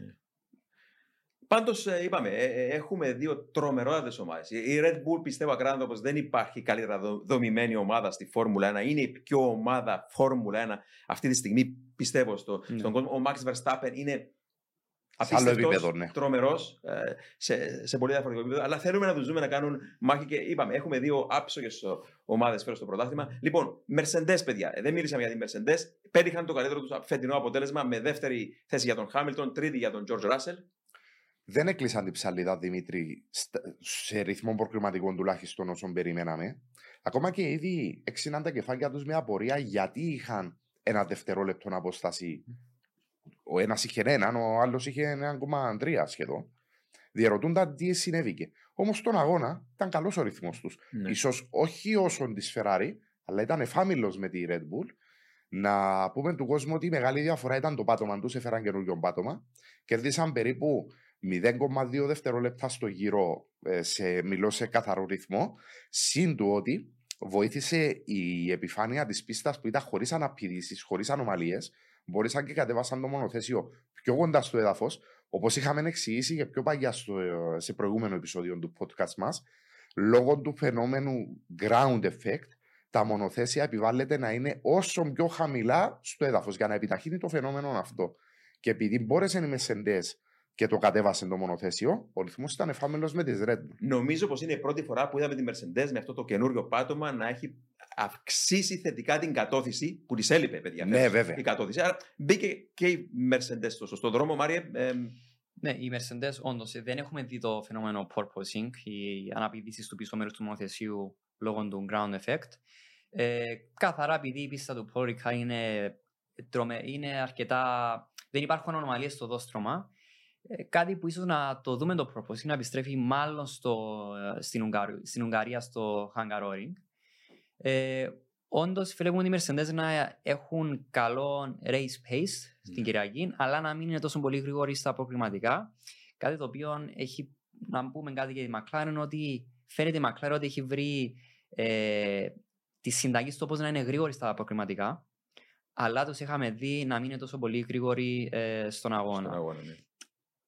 Αλλά, Κάτι που ισχύει λίγο πολύ όλη τη χρονιά αυτό με τη McLaren, Μάρια. Ναι, ναι. ναι, που έχουν φέρει και πάρα πολλά updates οι McLaren που έχουν δείξει ότι δουλεύουν στο αποκριματικά, αλλά όχι σε, σε race conditions. Πάντως, μιας και έχουμε το τιμόνι εδώ σήμερα, να πω κάτι για τον Λούι Χάμιλτον. Τερμάρισε δεύτερος, πέτυχε το καλύτερο αποτέλεσμα της καριέρας του φέτος, Ναι, συγγνώμη, στη της σεζόν. φετινής σεζόν εννοούσα. Ε, και ε, πώς το έκανε, παιδιά, μετά από 300 Grand Prix, αγωνίστηκε στο 300 του Grand Prix και δεν είχε μποτήλια υγρών για να πει. Δεν μπορούσε, πατώντας αυτό εδώ το κουμπί που βλέπουμε εδώ, πάνω στο τιμόνι του, το drinks ε, button, ε, δεν μπορούσε να πάρει υγρό, εξαντλήθηκε και βεβαίως είναι αυτό κάτι που του βγάζει στο καπέλο οπωσδήποτε. Ναι. Θυμάμαι ο Φερνάντο Αλόνσο το 2005, νομίζω ήταν Μαλαισία, που ήταν απίστευτη ζέστη και Υγρασία. και υγρασία στη Μαλαισία. Ε, και μιλάμε πιλωτήρια, εκείνη την εποχή τουλάχιστον ήταν, έζωναν τα πιλωτήρια γύρω στους 50 βαθμούς Κελσίου. Ναι, Δεν πόσοι. ξέρω σήμερα ε, ναι, πόσοι, αλλά Είναι περισσότεροι πρέπει, διότι πρόσεξα προχτές το cockpit του Leclerc ήταν γεμάτο αυτοκόλλητα θερμόμετρα. Αυτοκόλλητα θερμόμετρα είναι κάτι μικρά θερμόμετρα τα οποία με αυτοκόλλητη ταινία πίσω μπορείς να τα βάλεις όπου θέλεις πάνω στο μονοθέσιο, πάνω σε εξαρτημάτα του suspension μέσα στο cockpit για να παρακολουθά στενά τη, τη θερμοκρασία. Και είδα ότι είχε μέσα που σημαίνει ότι εφικτέ οι ναι, θερμοκρασίες. και αν διερωτάται ο Ναι. κόσμος γιατί χάνουν 3 κιλά, ο Χάμιλτον έχασε περίπου 3 κιλά, όπως είπε και ο ίδιος, είναι από την εφίδρωση. Ε, Ναι, ο ναι, χάνουν ναι. τα υγρά, δεν μπορούσε να τα αναπληρώσει και σίγουρα. Ναι. Επίσης πίσω από, την, ε, από το κάθισμα του οδηγού, πίσω από την πανιέρα, είναι το hybrid powertrain το μονοθεσίο, ε, το οποίο με τα λεγόμενα coolants, τα ραδιατέρ που έχουν, προσπαθούν να τα κρατήσουν όσο πιο γίνεται στους 65-70 βαθμούς. Άρα φανταστείτε ότι πίσω από τον οδηγό υπάρχουν τουλάχιστον 70 βαθμούς λόγω των ηλεκτρονικών, του powertrain, του ηλεκτρικού, πόσο μάλλον θερμοκρασίες από τέρπο, από κινητήρα. Άρα Ναι. με την hybrid εποχή σίγουρα είναι πολύ πιο ζεστά μονοθέσια παρά στην εποχή των V10 πριν από το 2005. Ωραία, και μιας και ξεκινήσαμε να μιλάμε έτσι λίγο πιο τεχνικά, παιδιά, αν έχετε κάτι να προσθέσετε για Paul Ricard, ε, πείτε το τώρα ε, και να πάμε προς ε, να μιλήσουμε έτσι για, την, ε, για τα τιμόνια και για την ιστορία και εξέλιξη των τιμονιών της Φόρμουλα 1 μέσα από τα χρόνια που νομίζω είναι ένα πολύ ενδιαφέρον θέμα. Ε, έχετε κάτι να προσθέσετε; Νομίζω το καλύψαμε το θέμα, Δημήτρη, με τον Ναι. Πολ Ρικάρτ. Ανυπομονούμε για τον αγώνα της Ουγγαρίας. Ναι. Θεωρώ θα έχει ενδιαφέρον διότι η Ferrari ναι, μεν είναι λίγο στις ελπίδες της για το πρωτάθλημα, αλλά σαν μάχημη ομάδα που είναι, δεν θα ρίξει λευκή μπετσέτα, θα συνεχίσει την εξέλιξη και να πιέζει. Χαίρομαι και με τη Mercedes που ανεβαίνει σιγά σιγά να είναι τριπλή η μάχη. Και Έχουμε θα είναι θέα. τριπλή η μάχη, Μάρια, με την έννοια ότι προχθές, αν το κρίνουμε και με αυτόν τον τρόπο που θα πω τώρα, ότι στην ουσία ο Χάμιλτον με μια καλή εκκίνηση κατάφερε να μπει μπροστά από τον Πέρες και να χαλάσει ε, λίγο πολύ τα σχέδια της ε, Red Bull στη μάχη της με την ε, Ferrari. Για τη Άρα καθώς στρατηγική. θα μπαίνει και η Mercedes. Τώρα, φανταστείτε μια ελικοειδή πίστα όπως αυτή του Hungaroring την Κυριακή, ε, όπου αν μπει η Mercedes ενδιάμεσα των δύο ομάδων, Red Bull και Ferrari, θα προξενέσει κάποια χαλάστρα στη στρατηγική οπωσδήποτε. Ναι. Πιστεύω τώρα η Ferrari πρέπει να φοβάται για τις άλλες ομάδες. Εντάξει, φοβάται για τον εαυτό Ναι. της λόγω αξιοπιστίας, αλλά ε, η λεγόμενη χαλάστρα για τη Ferrari ίσως να έρθει από τις άλλες ομάδες στον Ναι. grid, που λέω έχουν μείνει 10 αγώνες, ε, θα είναι πολύ ενδιαφέρον να δούμε μέχρι πού θα πιέσει η Ferrari ή σε ποιο σημείο η Ferrari θα αντιληφθεί ότι δεν πάνε για πρωτάθλημα οδηγών και πλέον να βλέπουν το πρωτάθλημα κατασκευαστό. Που ακόμη μπορούν να κερδίσουν πρωτάθλημα κατασκευαστό η Ferrari γιατί πλέον έχουν απομείνει γύρω στους 480 βαθμούς αν σκεφτούμε πρώτη, δεύτερη θέση που μπορούν να πάρουν το μάγιστο μια ομάδα. Πλέον των κατασκευαστών η Ferrari μπο, ίσως μπορεί να το κερδίσει των οδηγών. Ε, κάθε Ε, αγώνας θα είναι απομακρύνεται. κρίσιμος. Κάθε Ναι. αγώνας μπορεί να απομακρυνθούν από το πρωτάθλημα. Ωραία, λοιπόν, έχουμε αυτό το τεχνολογικό θαύμα, εδώ είπαμε, αυτό το τιμόνι της Williams BMW, αυθεντικό τιμόνι όπως χρησιμοποιήθηκε στο Παγκόσμιο Πρωτάθλημα του 2004 και προτού ζητήσω από σένα Σπύρο να μας εξηγήσεις τα κουμπιά πάνω στο τιμόνι και τη λειτουργία ε, του τιμονιού. Ε, να, κάνουμε έτσι, να κάνω έτσι στα γρήγορα μια ιστορική αναδρομή στα τιμόνια. Και θα πάμε πίσω όταν ξεκίνησαν οι αγώνες αυτοκινήτου. Ε, κατασκευάστηκαν τα πρώτα αυτοκίνητα περί το 1880, τέλη του 1880. Τα αυτοκίνητα τότε δεν είχαν τιμόνια. Είχαν ε, η ακοστρόφιο το λεγόμενο. Ε, ε, ήταν δύο παράξενοι μοχλοί στην ουσία που ε, λειτουργούσε το σύστημα διεύθυνσης με αυτούς τους δύο μοχλούς ε, και ήταν απίστευτα περίπλοκο οπωσδήποτε. Ο καλύτερος πιλότος της εποχής του Εμίλ Λεβασόρ ε, σκοτώθηκε με 30 χιλιόμετρα την ώρα. Ακούγεται απίστευτο μένα, αλλά αν δεις και φωτογραφίες που ήταν γύρω στους. Ε, πρέπει να ζήγιζε πάνω από 100 κιλά, καθόταν σε ένα πολύ ψηλό ύψος ε, από έδαφος πάνω σε ένα στην ουσία σκαμνί. Ε, διασταύρωσε τον δρόμο ένας σκύλος, δεν θυμάμαι ποια κούρσα ήταν τώρα, τέλη του 1890, Έπεσε από εκεί πάνω και σκορώθηκε ο πρώτος ήρωας των αγώνων, που ήταν και η συνειδητής της λεγόμενης Πανάρε Λεβασόρ. Αλλά είχαν οι ακοστρόφια τα πρώτα αυτοκίνητα. Το πρώτο στρογγυλό τιμόνι στην ιστορία εφαρμόστηκε σε έναν αγώνα. Βεβαίως, πάντοτε από τους αγώνες βγαίνουν ε, οι καινοτομίες. Ε, ήταν ο αγώνας Παρίσι-Ρουέν ε, του 1894, όταν ο Άλφρεντ Βασερόν με μια Πανάρ έβαλε πάνω στο μονοθέσιο μια πανάρ των τεσσάρων ύπων, έβαλε για πρώτη φορά στρογγυλό τιμόνι και σιγά σιγά ε, φύγαμε λίγο από το στρογγυλό και ήρθαμε σε αυτό το. Ε, είπαμε, τεχνολογικό θαύμα. Ναι. Σπύρο. Ε, τα τιμόνια έχουν γίνει και όμορφα και πολύπλοκα βέβαια σε σχέση με τι αρχές του, του 20ου αιώνα. Είναι ένα απαραίτητο εξάρτημα για το μονοθέσιο, διότι δεν μπορεί ούτε καν να ξεκινήσει το μονοθέσιο με το, με το, τιμάνι, με το τιμονί. Είναι, αν προσέξετε, το συγκεκριμένο τιμονί έχει το σήμα της BMW, τότε ήταν Williams BMW και Κινητήρας βεβαίω, να τονίσουμε. Κινητήρας. Προμήθευε κινητήρες, τίποτε άλλο. Ναι. Κινητήρες. Βέβαια η συμφωνία ήταν και για θέματα marketing, διότι τότε αναγραφόταν BMW Williams F1 Team. Mm. Ήταν θέματα με το marketing. Η κατασκευή mm. αυτή όμως είναι καθαρά Williams, σωστά; Williams. Ναι. Μόνο κινητήρας ήταν τη BMW. Ακριβώς. Είναι, αν προσέξετε το σήμα, το οποίο και αυτό είναι κατασκευή της Williams, απλά είναι αυτοκόλλητο πάνω στο σήμα της. Περασμένο βέβαια με βερνίκι για να γίνει ένα σώμα. Και πάνω από τα ανθρακονήματα του. Ναι. ναι. Το σήμα της BMW μοιάζει με το σήμα ενός BMW του καπό, ενός αυτοκινήτου και φαίνεται πολύ ωραίο στη κάμερα on board. Θα ακολουθήσουν διάφορα βίντεο, βίντεο, ε, συγγνώμη, διάφορα βίντεο στα σχόλια του podcast μας για να δουν και ο κόσμος το τιμόνι ενδράσει πρώτο. Το συγκεκριμένο τιμόνι. Το συγκεκριμένο τιμόνι. Και κατά δεύτερον, πώς φαίνεται στη κάμερα το σήμα της BMW. Είναι όλα μελετημένα έχει πάρα πολλούς διάκοπτες πάνω που σε κάνει να διαρωτά σε πότε προλαβαίνουν να τρέχουν με 300 πλάς χιλιόμετρα την ώρα και να αλλάζουν και τους διάκοπτε. Να ξεκινήσουμε από πάνω, Δημήτρη, πάνω αριστερά. Θα πηγαίνω σειρά-σειρά ξεκινώντας από αριστερά προς δεξιά. Είναι το brakes. Πατώντας το οι οδηγοί μπορούν να αλλάξουν την κατανομή των φρένων, πόσο να μεταφέρουν στον μπροστινό άξονα και πόσο να μεταφέρουν στον πίσω άξονα. Δεξιά γράφει drink, όπως σωστά ανέφερες, είναι με το πάτημα του μεταφέρει επειδή έχουν στο κράνος τους ένα σωληνάκι που φεύγει από την μπουκάλα με το υγρό του που έχει στο μονοθέσιο για να πίνουν νερό ή τέλος πάντων κάτι σαν ηλεκτρολίτες για να αντέξουν για τη ζέστη.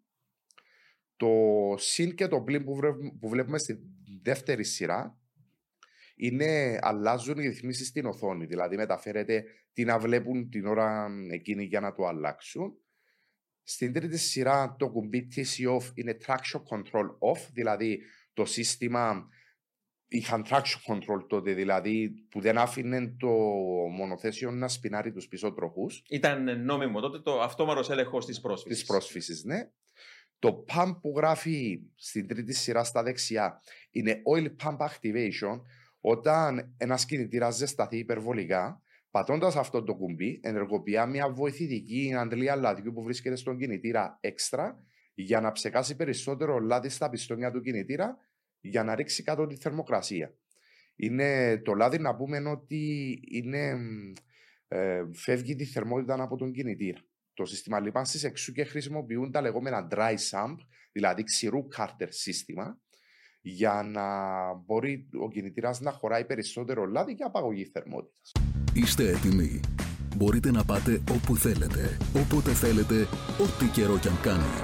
Γιατί τα ελαστικά Michelin προσφέρουν επιδόσεις που φτιάχτηκαν να διαρκούν. Ανακαλύψτε τα ιδανικά ελαστικά για εσάς σε εξουσιοδοτημένους μεταπολιτές σε όλη την Κύπρο. Για περισσότερες πληροφορίες καλέστε στο 7777 1900. Με τη σφραγίδα ποιότητας τη CTC Automotive. Ακριβώς. Και η συνεργασία των ε, ομάδων Φόρμουλα 1 με τις εταιρείες λιπαντικών ανέκαθεν ε, έκανε ναι. τρομερές δουλειές όσον αφορά και υποδύναμη αλλά και αυτή τη θερμοκρασία που την κρατούσαν χαμηλά που λες. Είναι θέμα Κρατούν. αξιοπιστία του, του κινητήρα. Είναι κομβικό το, το σημείο αυτό, Δημήτρη μου. Το LIM που γράφει είναι pit limiter, δηλαδή κατά την είσοδος στη, Στα το- pits. στα pits, πρέπει να πατήσουν το κουμπί, διότι έχει κάποιες πίστες που είναι 60 χιλιόμετρα, κάποιες άλλες 80 χιλιόμετρα. Αναλόγως είναι κανονισμός και είναι υποχρέοι να το πατούν. Και αυτό προγραμμαρίζεται ανάλογα Ναι. με την πίστα. Βέβαια.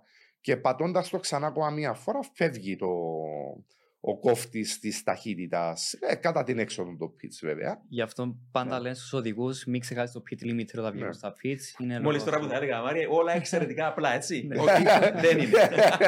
Δεν είναι, απλά μέχρι, λέμε συγγνώμη, σημαίνω. με- μέχρι, βλέπαμε παλιά, έχουν ο αγωνιστικός διευθυντής, δεν ξέρω ποιος άλλος, έχουν φωτογραφίες του τιμονιού πάνω στον τοίχο του pitch και κοιτάζουν ήδη, πόσο μάλλον ο πιλότος, κοιτάζουν ήδη το χάρτη του τιμονιού και του λένε να παρήσει το κόκκινο ε, τρίτο στα αριστερά Ναι. ε, κουμπί για να αλλάξεις, για παράδειγμα, το. Ναι. Υπάρχει Ε, πιθανότητα σύγχυσης Ναι. και πρέπει να είναι σίγουρος ο μηχανικός αγώνας, διότι τώρα να μάχεσαι τροχό με τροχό στα 320 χιλιόμετρα και να θυμάσαι, παραδείγματος χάρη, ότι το κουμπί των φρένων είναι πάνω αριστερά και είναι άσπρο και να βλέπεις τον τροχό είναι δύσκολο. Γι' αυτό είναι καλά να τα θυμούνται και μετά. Και γι' αυτό μέχρι σήμερα τους ονομάζουμε πιλότους εξάλλου. Ναι. Πιλότους, ναι.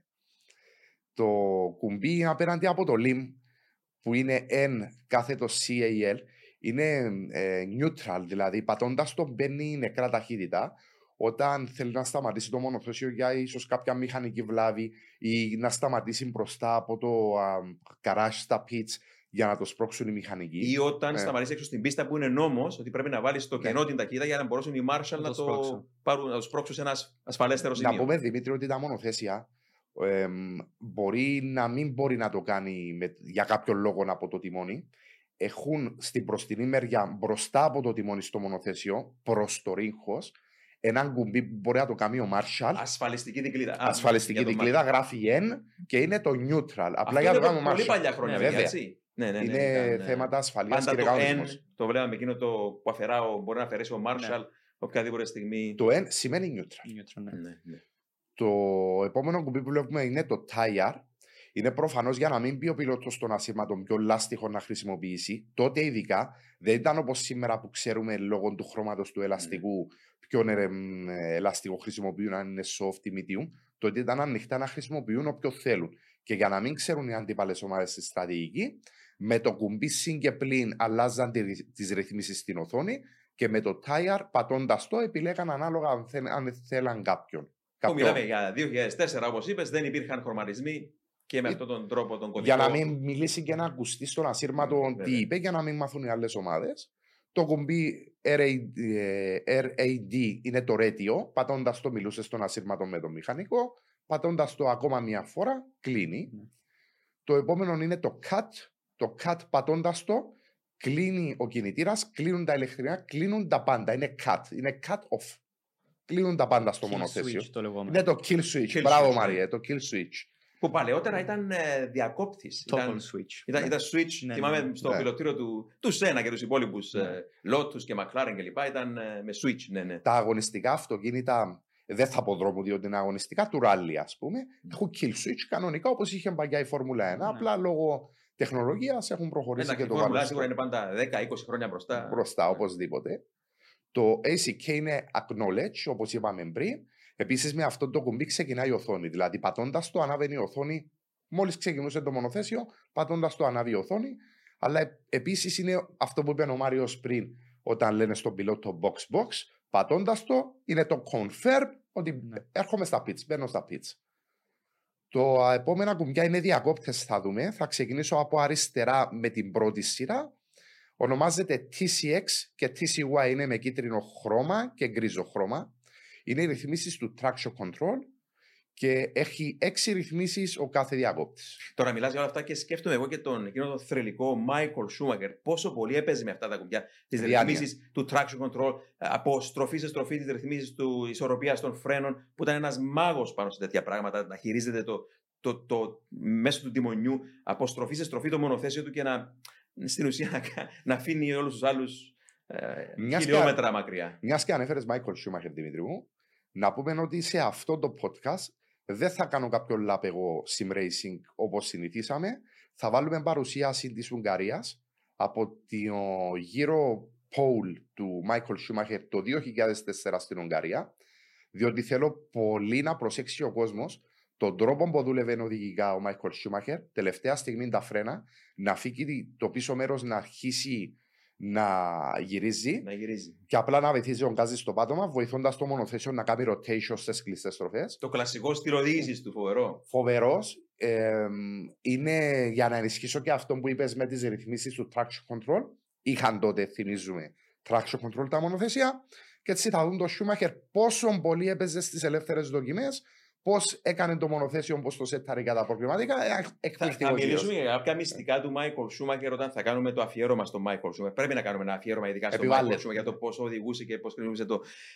Τώρα, ε, Σπύρο με το τιμόνι έχεις τελειώσει όσον αφορά τα, τις ρυθμίσεις; Να τε στέγιο τώρα, Δημήτρη μου, σε ένα λεπτό. Ωραία, συγγνώμη. Ναι. Οι, πρώτε, οι πρώτοι δύο διακόπτες που είπαμε, ο κίτρινος και ο γκρίζος που γράφουν TCY, TCX, είναι ε, το traction control.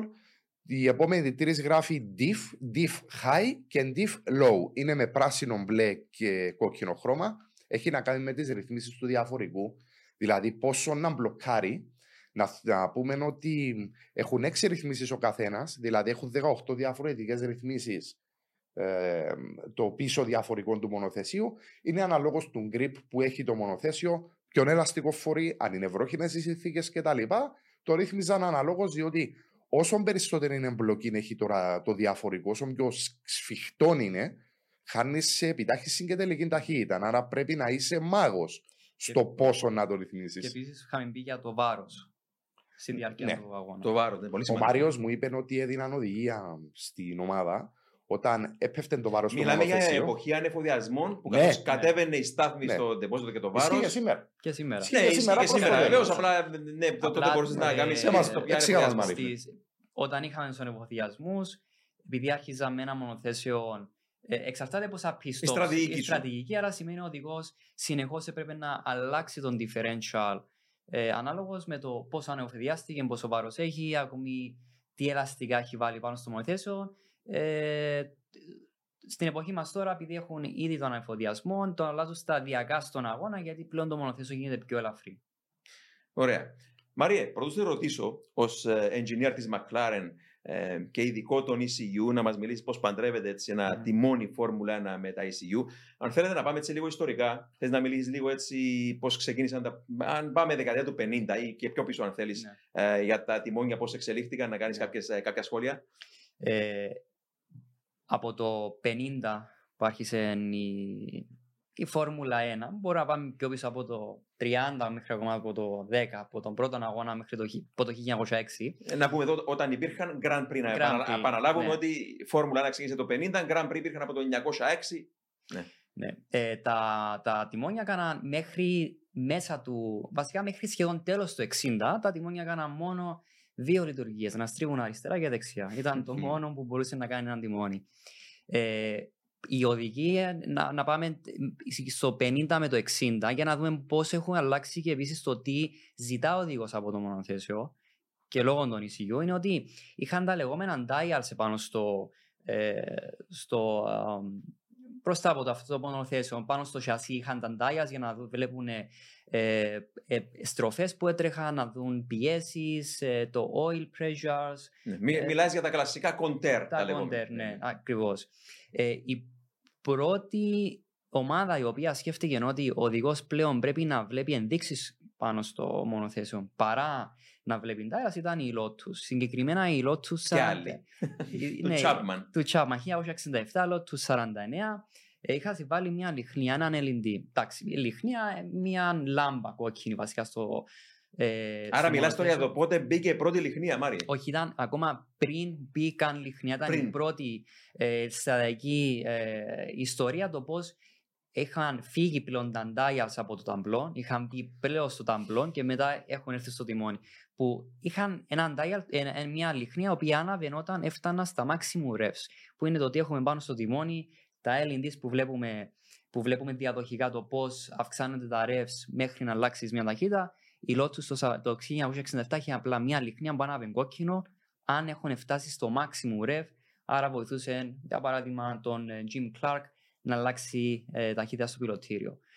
Το πρώτο κουμπί που πήγε στο μονοθέσιο ήταν, αν είμαι σωστός, νομίζω ήταν το 1972 στη McLaren M19 συνομία ονομάζεται The Alligator Car, ο Αλιγάτορας, για το λόγο ότι είχαν πολύ πλατιά χαμηλά side pods, τα οποία ήταν, ε, ε, έμπαινε το καύσιμο, βασικά. Σχεδιασμένη πρέπει από τον, μάλλον από τον Gordon Kopak, αντιλαμβάνομαι. Ναι, το 1972, το οποίο χάσει μόνο έναν ε, switch. Ήταν ένα toggle switch, έναν απλό switch, το οποίο ήταν λεγόμενο kill switch.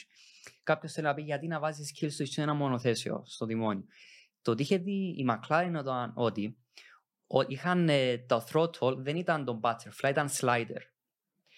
Το ότι είχαν δει ότι αν άρχισαν από την, πρω- δε- από την δεύτερη και τρίτη σειρά ε, ε, στον grid και πλέον μπροστά τους είχαν 2 με 4 ή 5 6 αυτοκίνητα, είχαν δει ότι τα debris, δηλαδή οι πέτρε στο χώμα που έβγαινε, ειδικά στις πρώτες δύο-τρεις στροφές από όλα τα αυτοκίνητα που έτρεχαν μπροστά τους, είχαν ως αποτέλεσμα να μπλοκάρουν το slider ώστε το throttle να μείνει ανοιχτό και να βγαίνει εκτός ελέγχου το μονοθέσιο. Άρα είχα βάλει το πρώτο switch, το kill engine, όπου ο οδηγός, αν έβλεπε αρκετό λεγόμενο dust, αρκετά χώματα, πέτρες, απλά έκλεινε τη μηχανή, σκότωνε τη μηχανή για να κλείσει από τον, διαχειτη, από τον airbox πάνω, ώστε να μην μπαίνει καθόλου αέρας για να ψύχει το κινητήρας, για να μην του σκοτώσουν το throttle και απλά άνοιγε και κλείνει τον κινητήρα, το kill switch, για να, μην, για να μπορέσουν. να Πόσο αποφύγουν- μπροστά ήταν η McLaren το 1972. Ναι. Ναι. Α- Αλλά ε, μέχρι τέλος του 80 πλέον τα μονοθέσια στο τιμόνι είχαμε μόνο δύο ενδείξεις. Ήταν, απλά ήταν Δύο, συ- κουμ, δύο κουμπιά. Δύο Ναι. κουμπιά. Ήταν ένα κουμπί συνήθως στο radio, συνήθως πράσινο κουμπί το radio button Για τον ασύρματο. για τον ασύρματο και το επόμενο κουμπί ήταν εποχές turbo, τον boost Το- που ήταν συνη- ένα κόκκινο κουμπί, η MP4 ή η MP444 ε, της McLaren, αν δούμε το τιμόνι, έχει μόνο δύο κουμπιά. Και κάπου εκεί προσθέθηκε και ένα τρίτο κινητήριο εποχή. Λόγω των, των, των εκρηκτικών κινητήρων Turbo που όλη εκείνη η δύναμη ήταν πιο ε, σωματικά δύσκολο να οδηγήσει το αυτοκίνητο και μπήκε και το Drinks button που Ναι. έπρεπε να ρουφούν υγρά σιγά σιγά.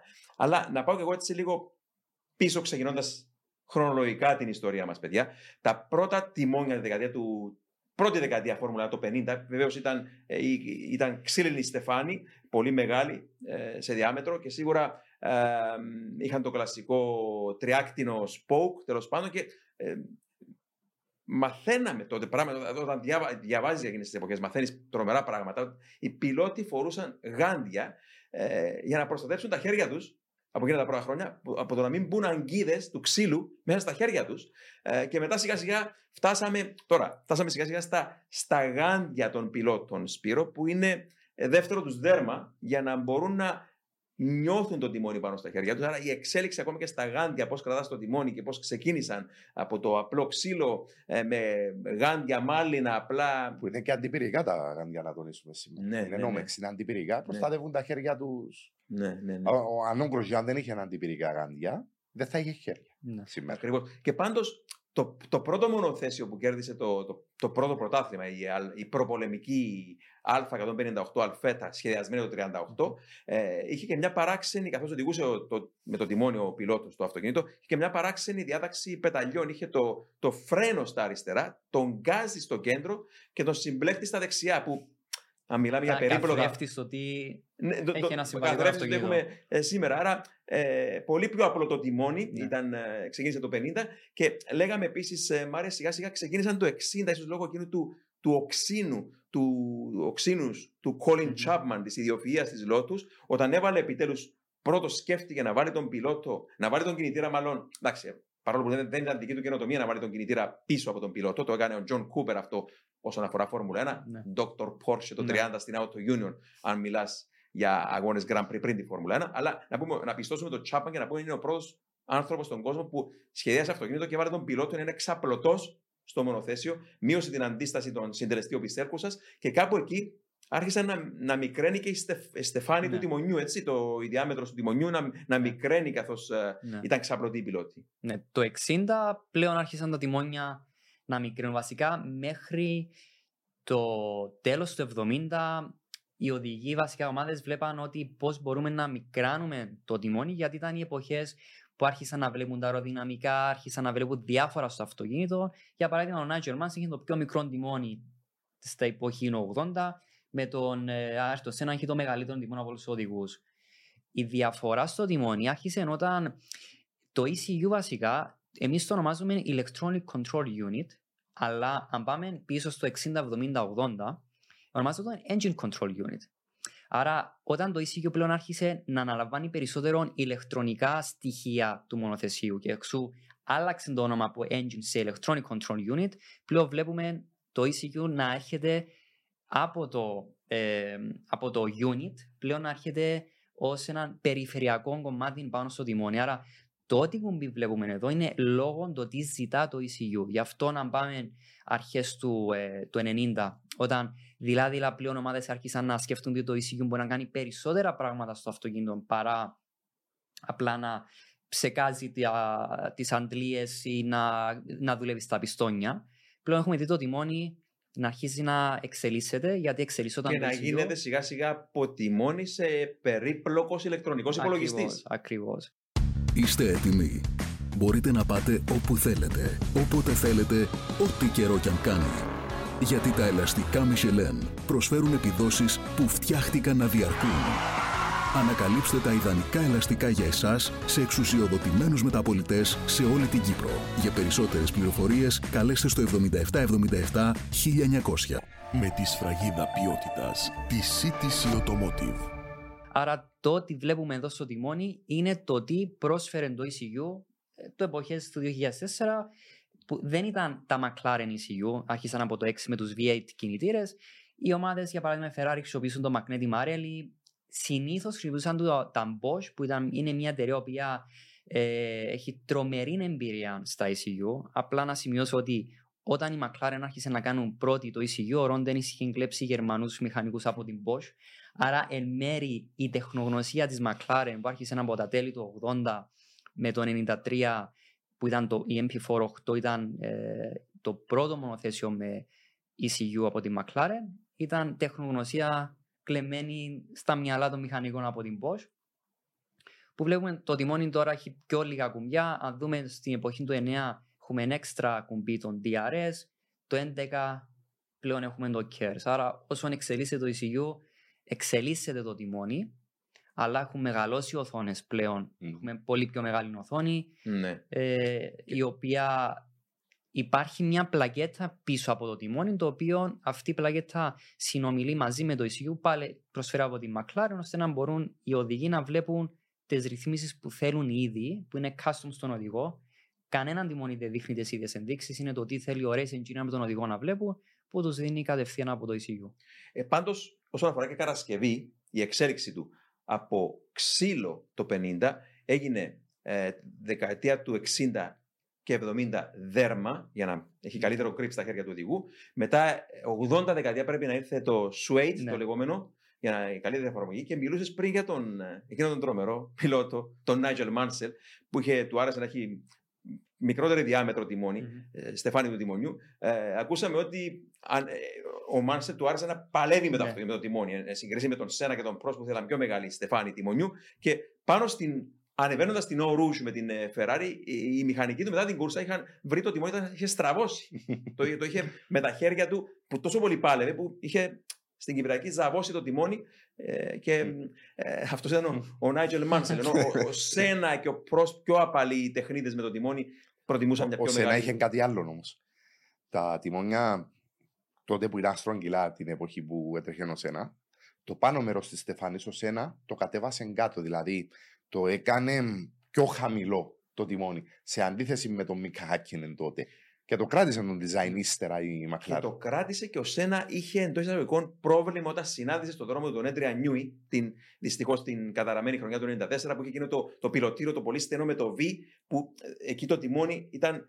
Σε Τα ένα, στρογγυλό μεγάλο. ήταν στρογγυλό μεγάλο Ναι. και ήταν σε ένα σημείο που ε, περιοριζόταν ο πιλότος στο πάνω μέρος των χεριών του. Και ο τρόπος που κρατούν τα τιμόνια οι πιλότοι, βεβαίως παίζει πολύ ρόλο. Για παράδειγμα, ο Ζάνα Λεζί του άρεσε πάντα να έχει τα χέρια του πιο κοντά στο το λεγόμενο 12 o'clock position, στο, στο πάνω μέρος. Ναι, ναι. Ε, ένας επιθετικός πιλότος, αλλά του άρεσε πάντοτε να έχει τα χέρια πιο ψηλά πάνω στο, πάνω στο τιμόνι. Και αυτό βεβαίως είναι και έξυπνο από τον Ζαν. Ε, ήταν και πολύ καλή ροή του αίματος όταν έχεις τα χέρια να μην είναι τόσο ο καρπός Ναι, ναι. λυγισμένος, να είναι πιο χαλαρός ο καρπός. Βλέπουμε ε, αγώνες από παλιά χρόνια αγώνες σε οβάλ πίστες IndyCar, όπου ο πιλότος δεν κάνει πολλές κινήσεις πάνω στο. Δεν μετατοπίζει τόσο πολύ τα χέρια του πάνω στο τιμόνι. Δεν τα βάζει δηλαδή. Ναι, ναι, ναι. Ε, που, που είδαμε πιλότη όπως ο Μάικολ Αντρέτη να κάνει μέχρι και ασκήσεις μασάζ με τα δάχτυλα όπως όπως οδηγά με 350 χιλιόμετρα την ώρα να κάνει αυτό το. για, για να Κυκλοφορεί το αίμα το τους. αίμα. κυκλοφορήσει το αίμα. Ναι, ναι, ναι, ναι, ναι. Άρα, μ, ναι, στυλ οδήγησης μέσα από τα χρόνια. Ε, σιγά σιγά έγιναν, Ναι. έγιναν και custom τα τιμόνια. Παιδιά, Σπύρο, μίλησε μας και λίγο για τις ε, αλλαγές ταχυτήτων που προτιμούν διάφοροι πιλότοι. Οι αλλαγές ταχυτήτων στο συγκεκριμένο τιμόνι είναι με paddle shift από την πίσω πλευρά, έναν αριστερά, ένα δεξιά, τα οποία με το αριστερό τραβώντας το προς τα πάνω σου κατεβάζει ταχύτητα, με το δεξί τραβώντας προς τα πάνω σου ανεβάζει ταχύτητα. Κάτω ακριβώς από τα paddles υπάρχουν δύο ακόμα paddles, έναν αριστερά, ένα δεξιά, τα οποία είναι το clutch. Διότι τα μονοθέσια δεν έχουν συμπλεχτεί στο πόδι, έχουν συμπλεχτεί στο τιμόνι, τα κρατούν μαζί οι μηχανικοί, οι οδηγοί, συγγνώμη, και αφήνοντας τα προοδευτικά και σιγά σιγά ξεκινούν το μονοθέσιο. Έχει να κάνει βέβαια και μ, με τις ρυθμίσεις που έχουν στο μονοθέσιο, πόσο θέλουν το clutch να ανοίγει, να κλείσει ανάλογα. Ναι. Αλλά η εκκίνηση γίνεται με τους διακόπτες πίσω από το τιμόνι. Τα σημερινά τιμόνια είναι λίγο διαφορετικά. Ε, έχουν ε, περισσότερους διακόπτε για το clutch, έχουν τέσσερις αν δεν απατώμε. Μμμ. Ε, οι οθόνες είναι πιο μεγάλες. Και εδώ βλέπουμε πολλούς κυκλικούς μικρούς διακόπτες. Ενώ τα πιο σύγχρονα τιμόνια, τα, το πιο σύγχρονο μονοθεσίο για να πω καλύτερα, έχουν μεγάλους κυκλικούς διακόπτες στο πλάι και πάνω, οι οποίες κάνουν τα περισσότερες ρυθμίσεις.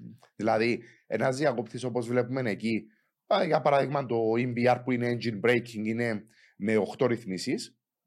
Ε, οι διακόπτες που έχουν τα καινούργια μονοθέσια είναι τουλάχιστον 12. Ο κάθε διακόπτης και έχουν 4. Διότι καλύπτουν μαζί και έχουν βάλει περισσότερα κουμπιά. Είναι λίγο διαφορετική και είναι στα μέτρα του κάθε πιλότου περισσότερο. Αυξήθηκαν βέβαια οι διακόπτες, αλλά ίσως Λόγω και του hybrid συστήματος. λόγω και του Ναι. ακριβώς όταν Δεν βγήκε υπήρχαν το τότε. Hyper που, που έλεγε σιγά σιγά Ναι. ο Μάριο από το 2009 και μετά και εξελίχθηκε σιγά σιγά στις μέρες μας. Ναι, που- Μαρία. ε, ναι, πλέον μπορούμε να δούμε το πώς έχουν εξελιχθεί τα κουμπιά που παλιά είχαν τα λεγόμενα toggle switches, απλά έναν απλό κουμπί που πάει πάνω κάτω δεξιά-αριστερά, όπως πώς θα το τοποθετήσει στο Διακόπτης, Ένας ναι. διακόπτης. Ναι. Ε, στη συγκεκριμένη εποχή, ε, α, μετά το 96 βασικά, αν δούμε την F310 του Michael Schumacher, ή το τιμόνι φαίνεται παρόμοιο με αυτό που έχουμε τώρα, που πιστεύω ότι μετά το 96 πλέον άρχισε να πάρει τη μορφή που βλέπουμε τώρα το τιμόνι. Μάρε το 96 νομίζω η Ferrari του Schumacher που είναι η πρώτη που εφάρμοσε το. Το display πάνω. Το display, ναι.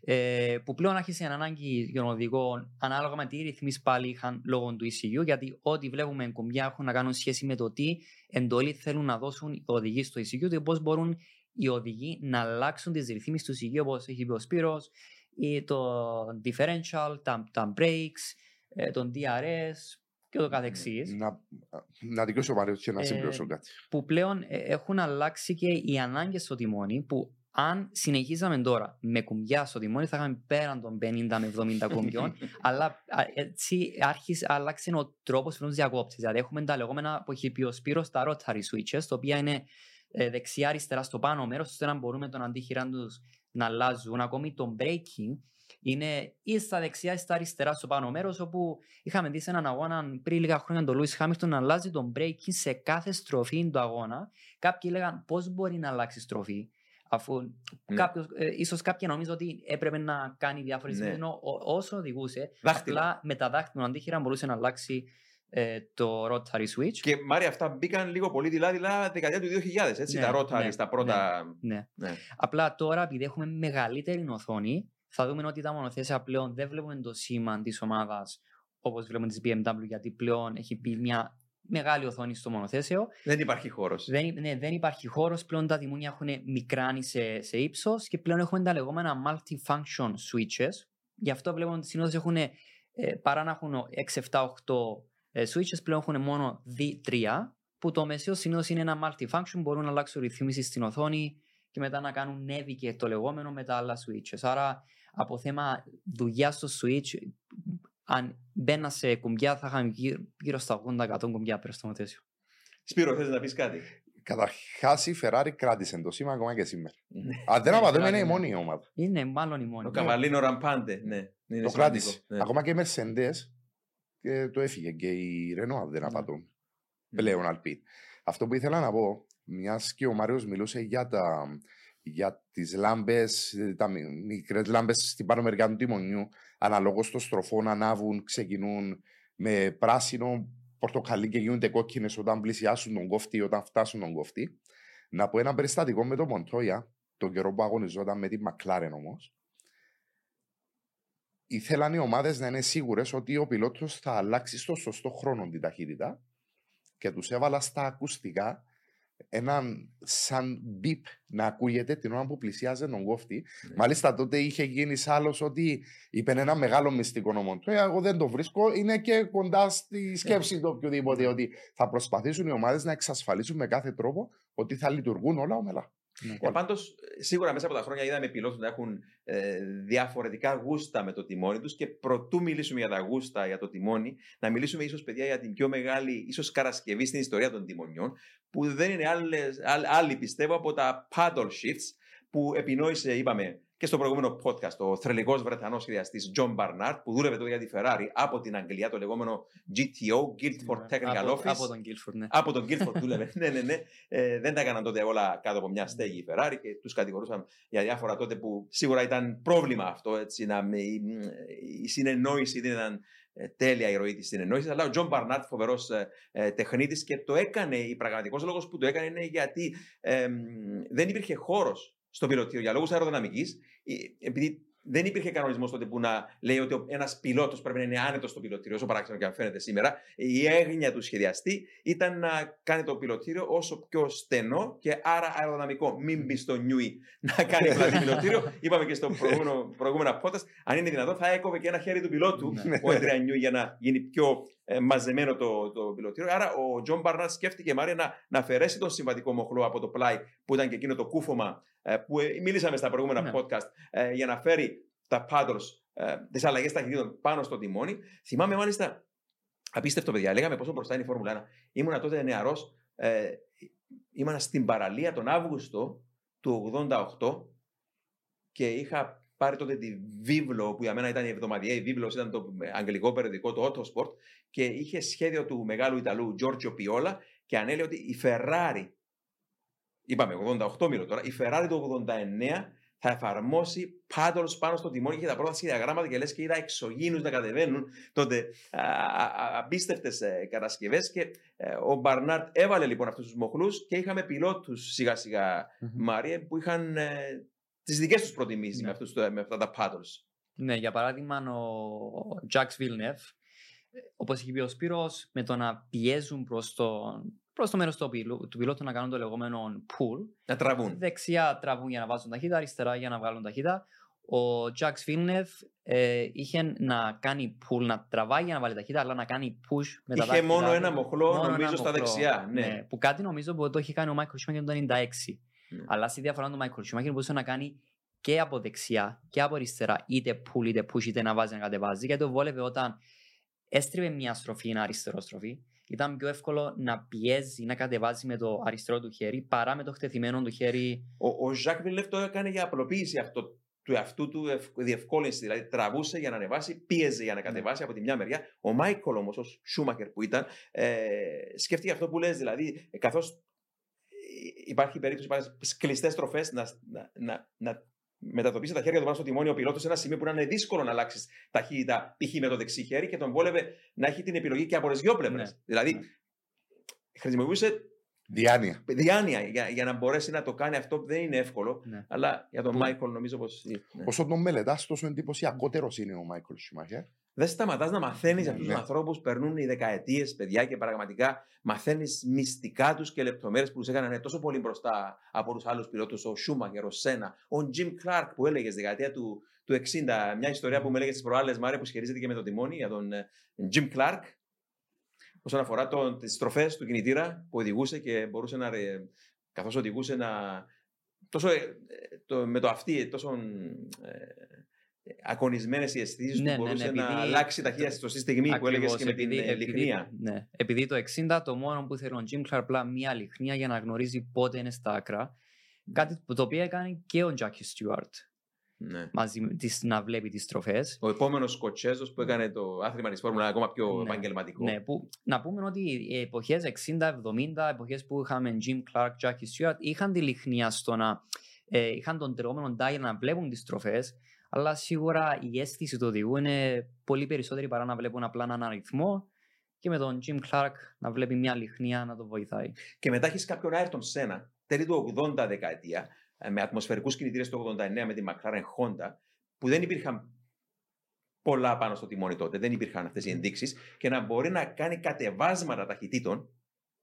Ε, συγγνώμη, όχι έτσι, γιατί τότε δεν είχε η McLaren το 89, δεν είχε ακόμα τα paddles, είχε συμβατικό μοχλό. Ναι. να κάνει κατέβασμα. Δεν θυμάμαι τώρα τις στροφές.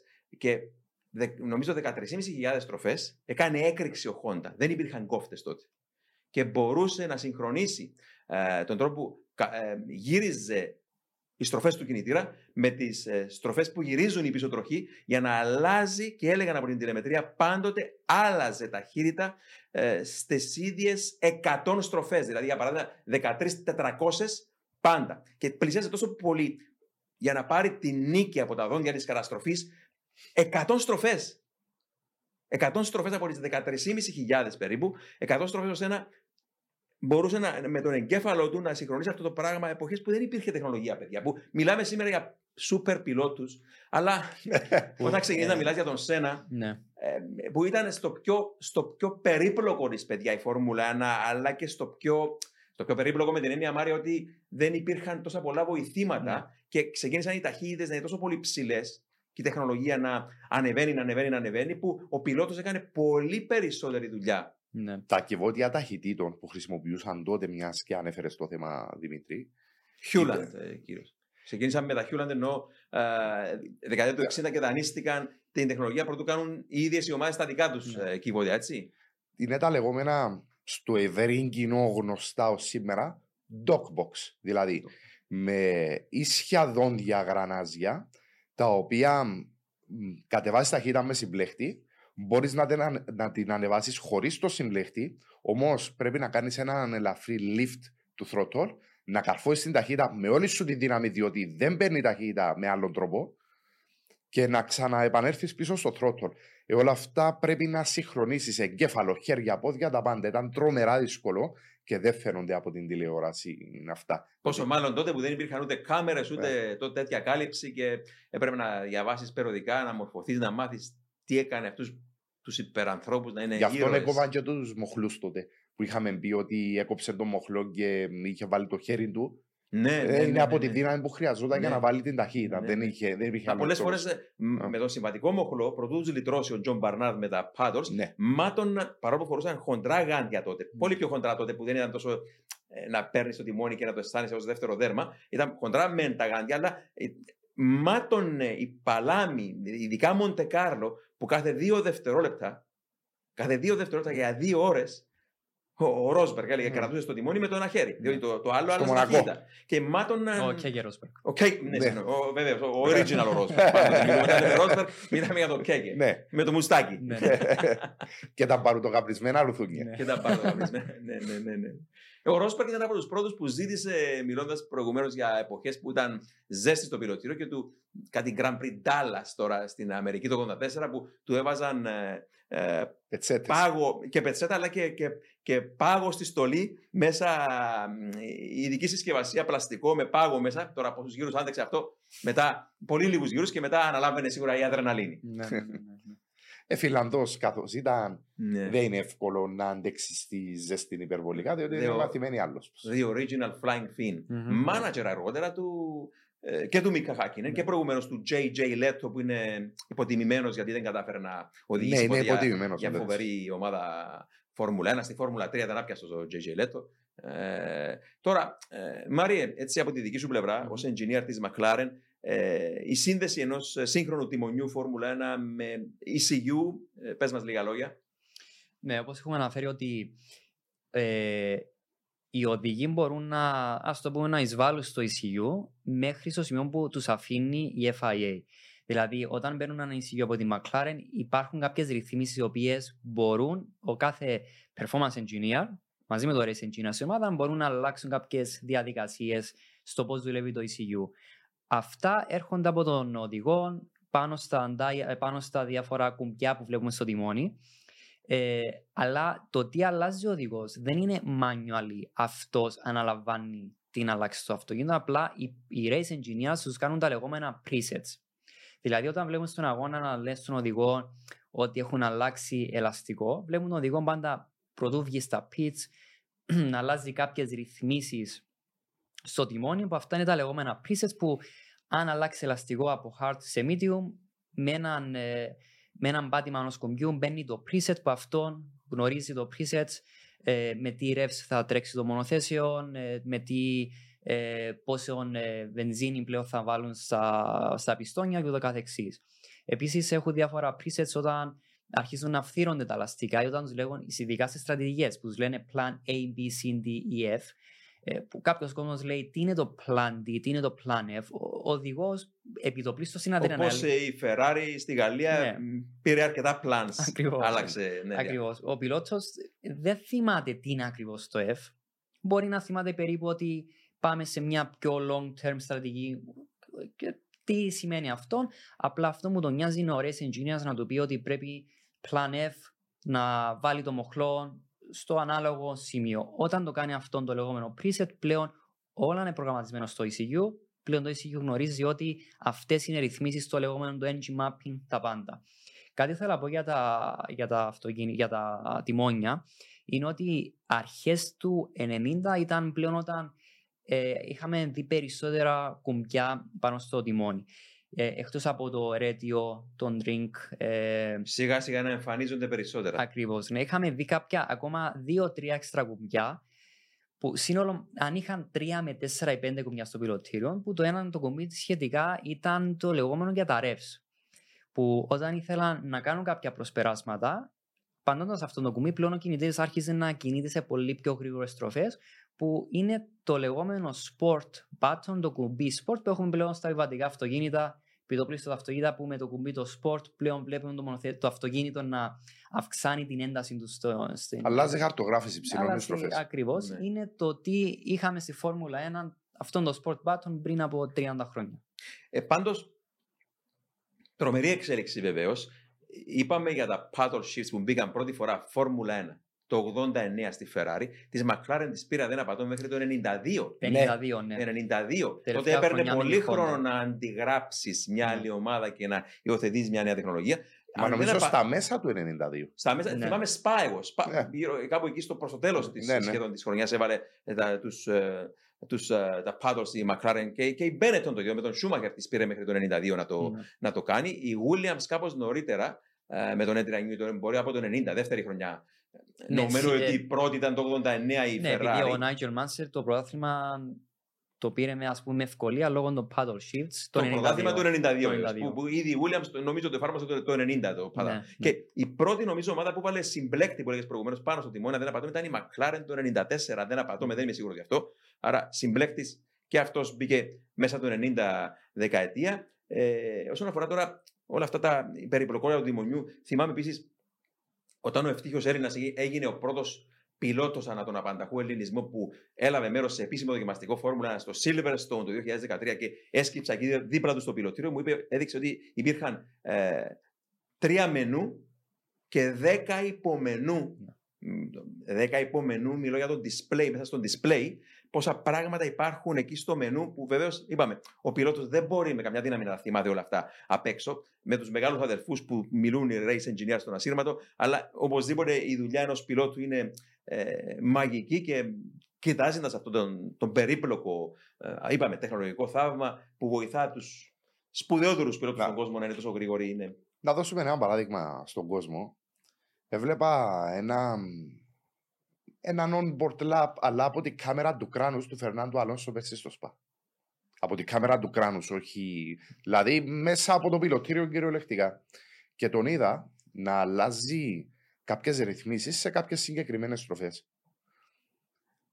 Έγραφε, για παράδειγμα, entry on 7, δηλαδή είσοδος στη νούμερο 7 στροφή. Αυτό δεν ήταν απλά η είσοδος στην 7 στροφή άλλαζε προφανώς την κατανομή των φρένων, διότι αν είναι ευθεία η κατανομή, μεγάλη ευθεία εννοώ, η κατανομή των φρένων πρέπει να είναι αρκετά περισσότερο μπροστά. Εάν είναι μια μικρή ευθεία ή κλειστή στροφή, πρέπει η κατανομή να είναι κοντά στο 50-50. Μπορεί, ξέρω εγώ, 55-45 ή 53-47 και πάει λέγοντας. Αλλάζει η, το μπλοκέ διαφορικών που λέγαμε πριν, το diff, αλλάζει η εμπλοκή του. Ναι. Ε, αλλάζει διάφορα πράγματα. Μπορεί ακόμα και στον τρόπο που δουλεύει ο κινητήρας, δηλαδή στο πώς θα αποδώσει τη δύναμη του, πόσες στροφές να ψηλώσει κτλ. Δηλαδή είναι πάρα πολλά τα υπομένου. Μπορεί Δημήτρη να είναι περισσότερα σήμερα τα υπομένου. Ναι, πρέπει να είναι πάρα ναι, ναι, ναι. Το, ε, ναι. σχεδόν 10 χρόνια πριν που έλεγα για τον. Είναι τρομερά ναι. πολύπλοκη δουλειά του πιλότου, εκτός του το να συμμετέχεις στον αγώνα. Πλέον έχουν μέχρι 100 σελίδες, ας το πούμε, display screens πάνω στο, στο LCD screen. Επίσης, κάτι να πούμε για τα σημερινά αυτοκίνητα, γιατί έχουν γίνει τόσο πολλά πολύ περίπλοκα. Πλέον έχουν αρκετά μεγάλη οθόνη που το acknowledgement button κάνει δύο λειτουργίες. Η μία είναι όταν τους λένε πρέπει να έρθεις στα pitch ώστε να κάνει confirm ότι έχω λάβει το μήνυμα, θα έρθω στα pitch. Το άλλο είναι κάτι σαν ε, marking, ας το πούμε ένα screenshot, δηλαδή όταν ο οδηγός τρέχει στην πίστα, ε, που εμφανίζονται στο display διάφορες ενδείξεις που κάθε οδηγός έχει διαφορετικέ ενδείξεις. Ανάλογα με το τι θέλει ο racing με τον οδηγό να βλέπουν. Κάποιοι μπορούν να θέλουν να βλέπουν συνεχώς lap times, κάποιοι μπορούν να θέλουν συνεχώς να βλέπουν ε, σε τι ταχύτητα βρίσκεται το μονοθέσιο. Είναι ένα display το οποίο μπορείς με προγραμματισμό να κάνεις ό,τι θέλεις επάνω. Είναι καθαρά ο οδηγός πώς θέλει να βλέπει ε, τα διάφορα features ναι. στον αγώνα.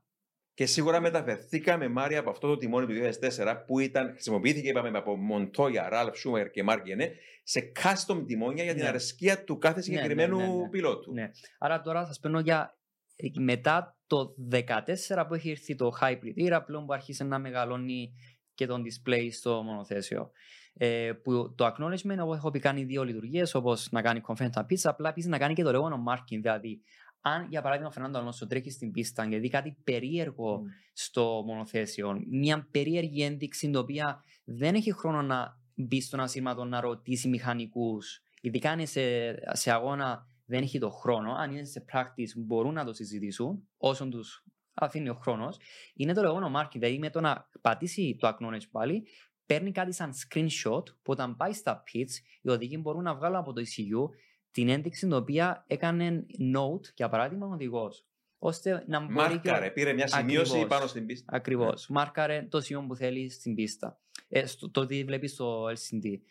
Αλλά όταν αυτά είναι πλέον custom made, δηλαδή υπάρχουν 20 οδηγοί, 20 διαφορετικά κράνη και 20 διαφορετικά τιμόνια. Mm. Πλέον, κατ' εμένα το τιμόνι είναι ότι πιο προσωπικό έχει ο οδηγός σε ένα μονοθέσιο γιατί είναι καθαρά η αρισκία του οδηγού, το πώς τον βολεύει τον οδηγό, που όταν σχεδιάζουν το τιμόνι, ο race engineer μαζί με τον οδηγό κάθονται μαζί να μάθουν το τιμόνι. Θυμάμαι στη McLaren όταν ο Στόφελ Βαντούν είχε αρχίσει να τρέχει με που κάποια φάση στα, στη, μια από τις καφετέρειε της McLaren ήταν μαζί με ένα PowerPoint slide μαζί με το race engineer που είχαν σε ψηφιακή μορφή το τιμόνι, που πλέον άρχισαν να βλέπουν έναν έναν κουμπί τι κάνει, ώστε να μπορούν να το απομνημονεύσουν και οι δύο, αλλά να δουν αν θέλει να αλλάξει κάποια χρώματα, αν θέλει να μετακινηθούν κάποια κουμπιά.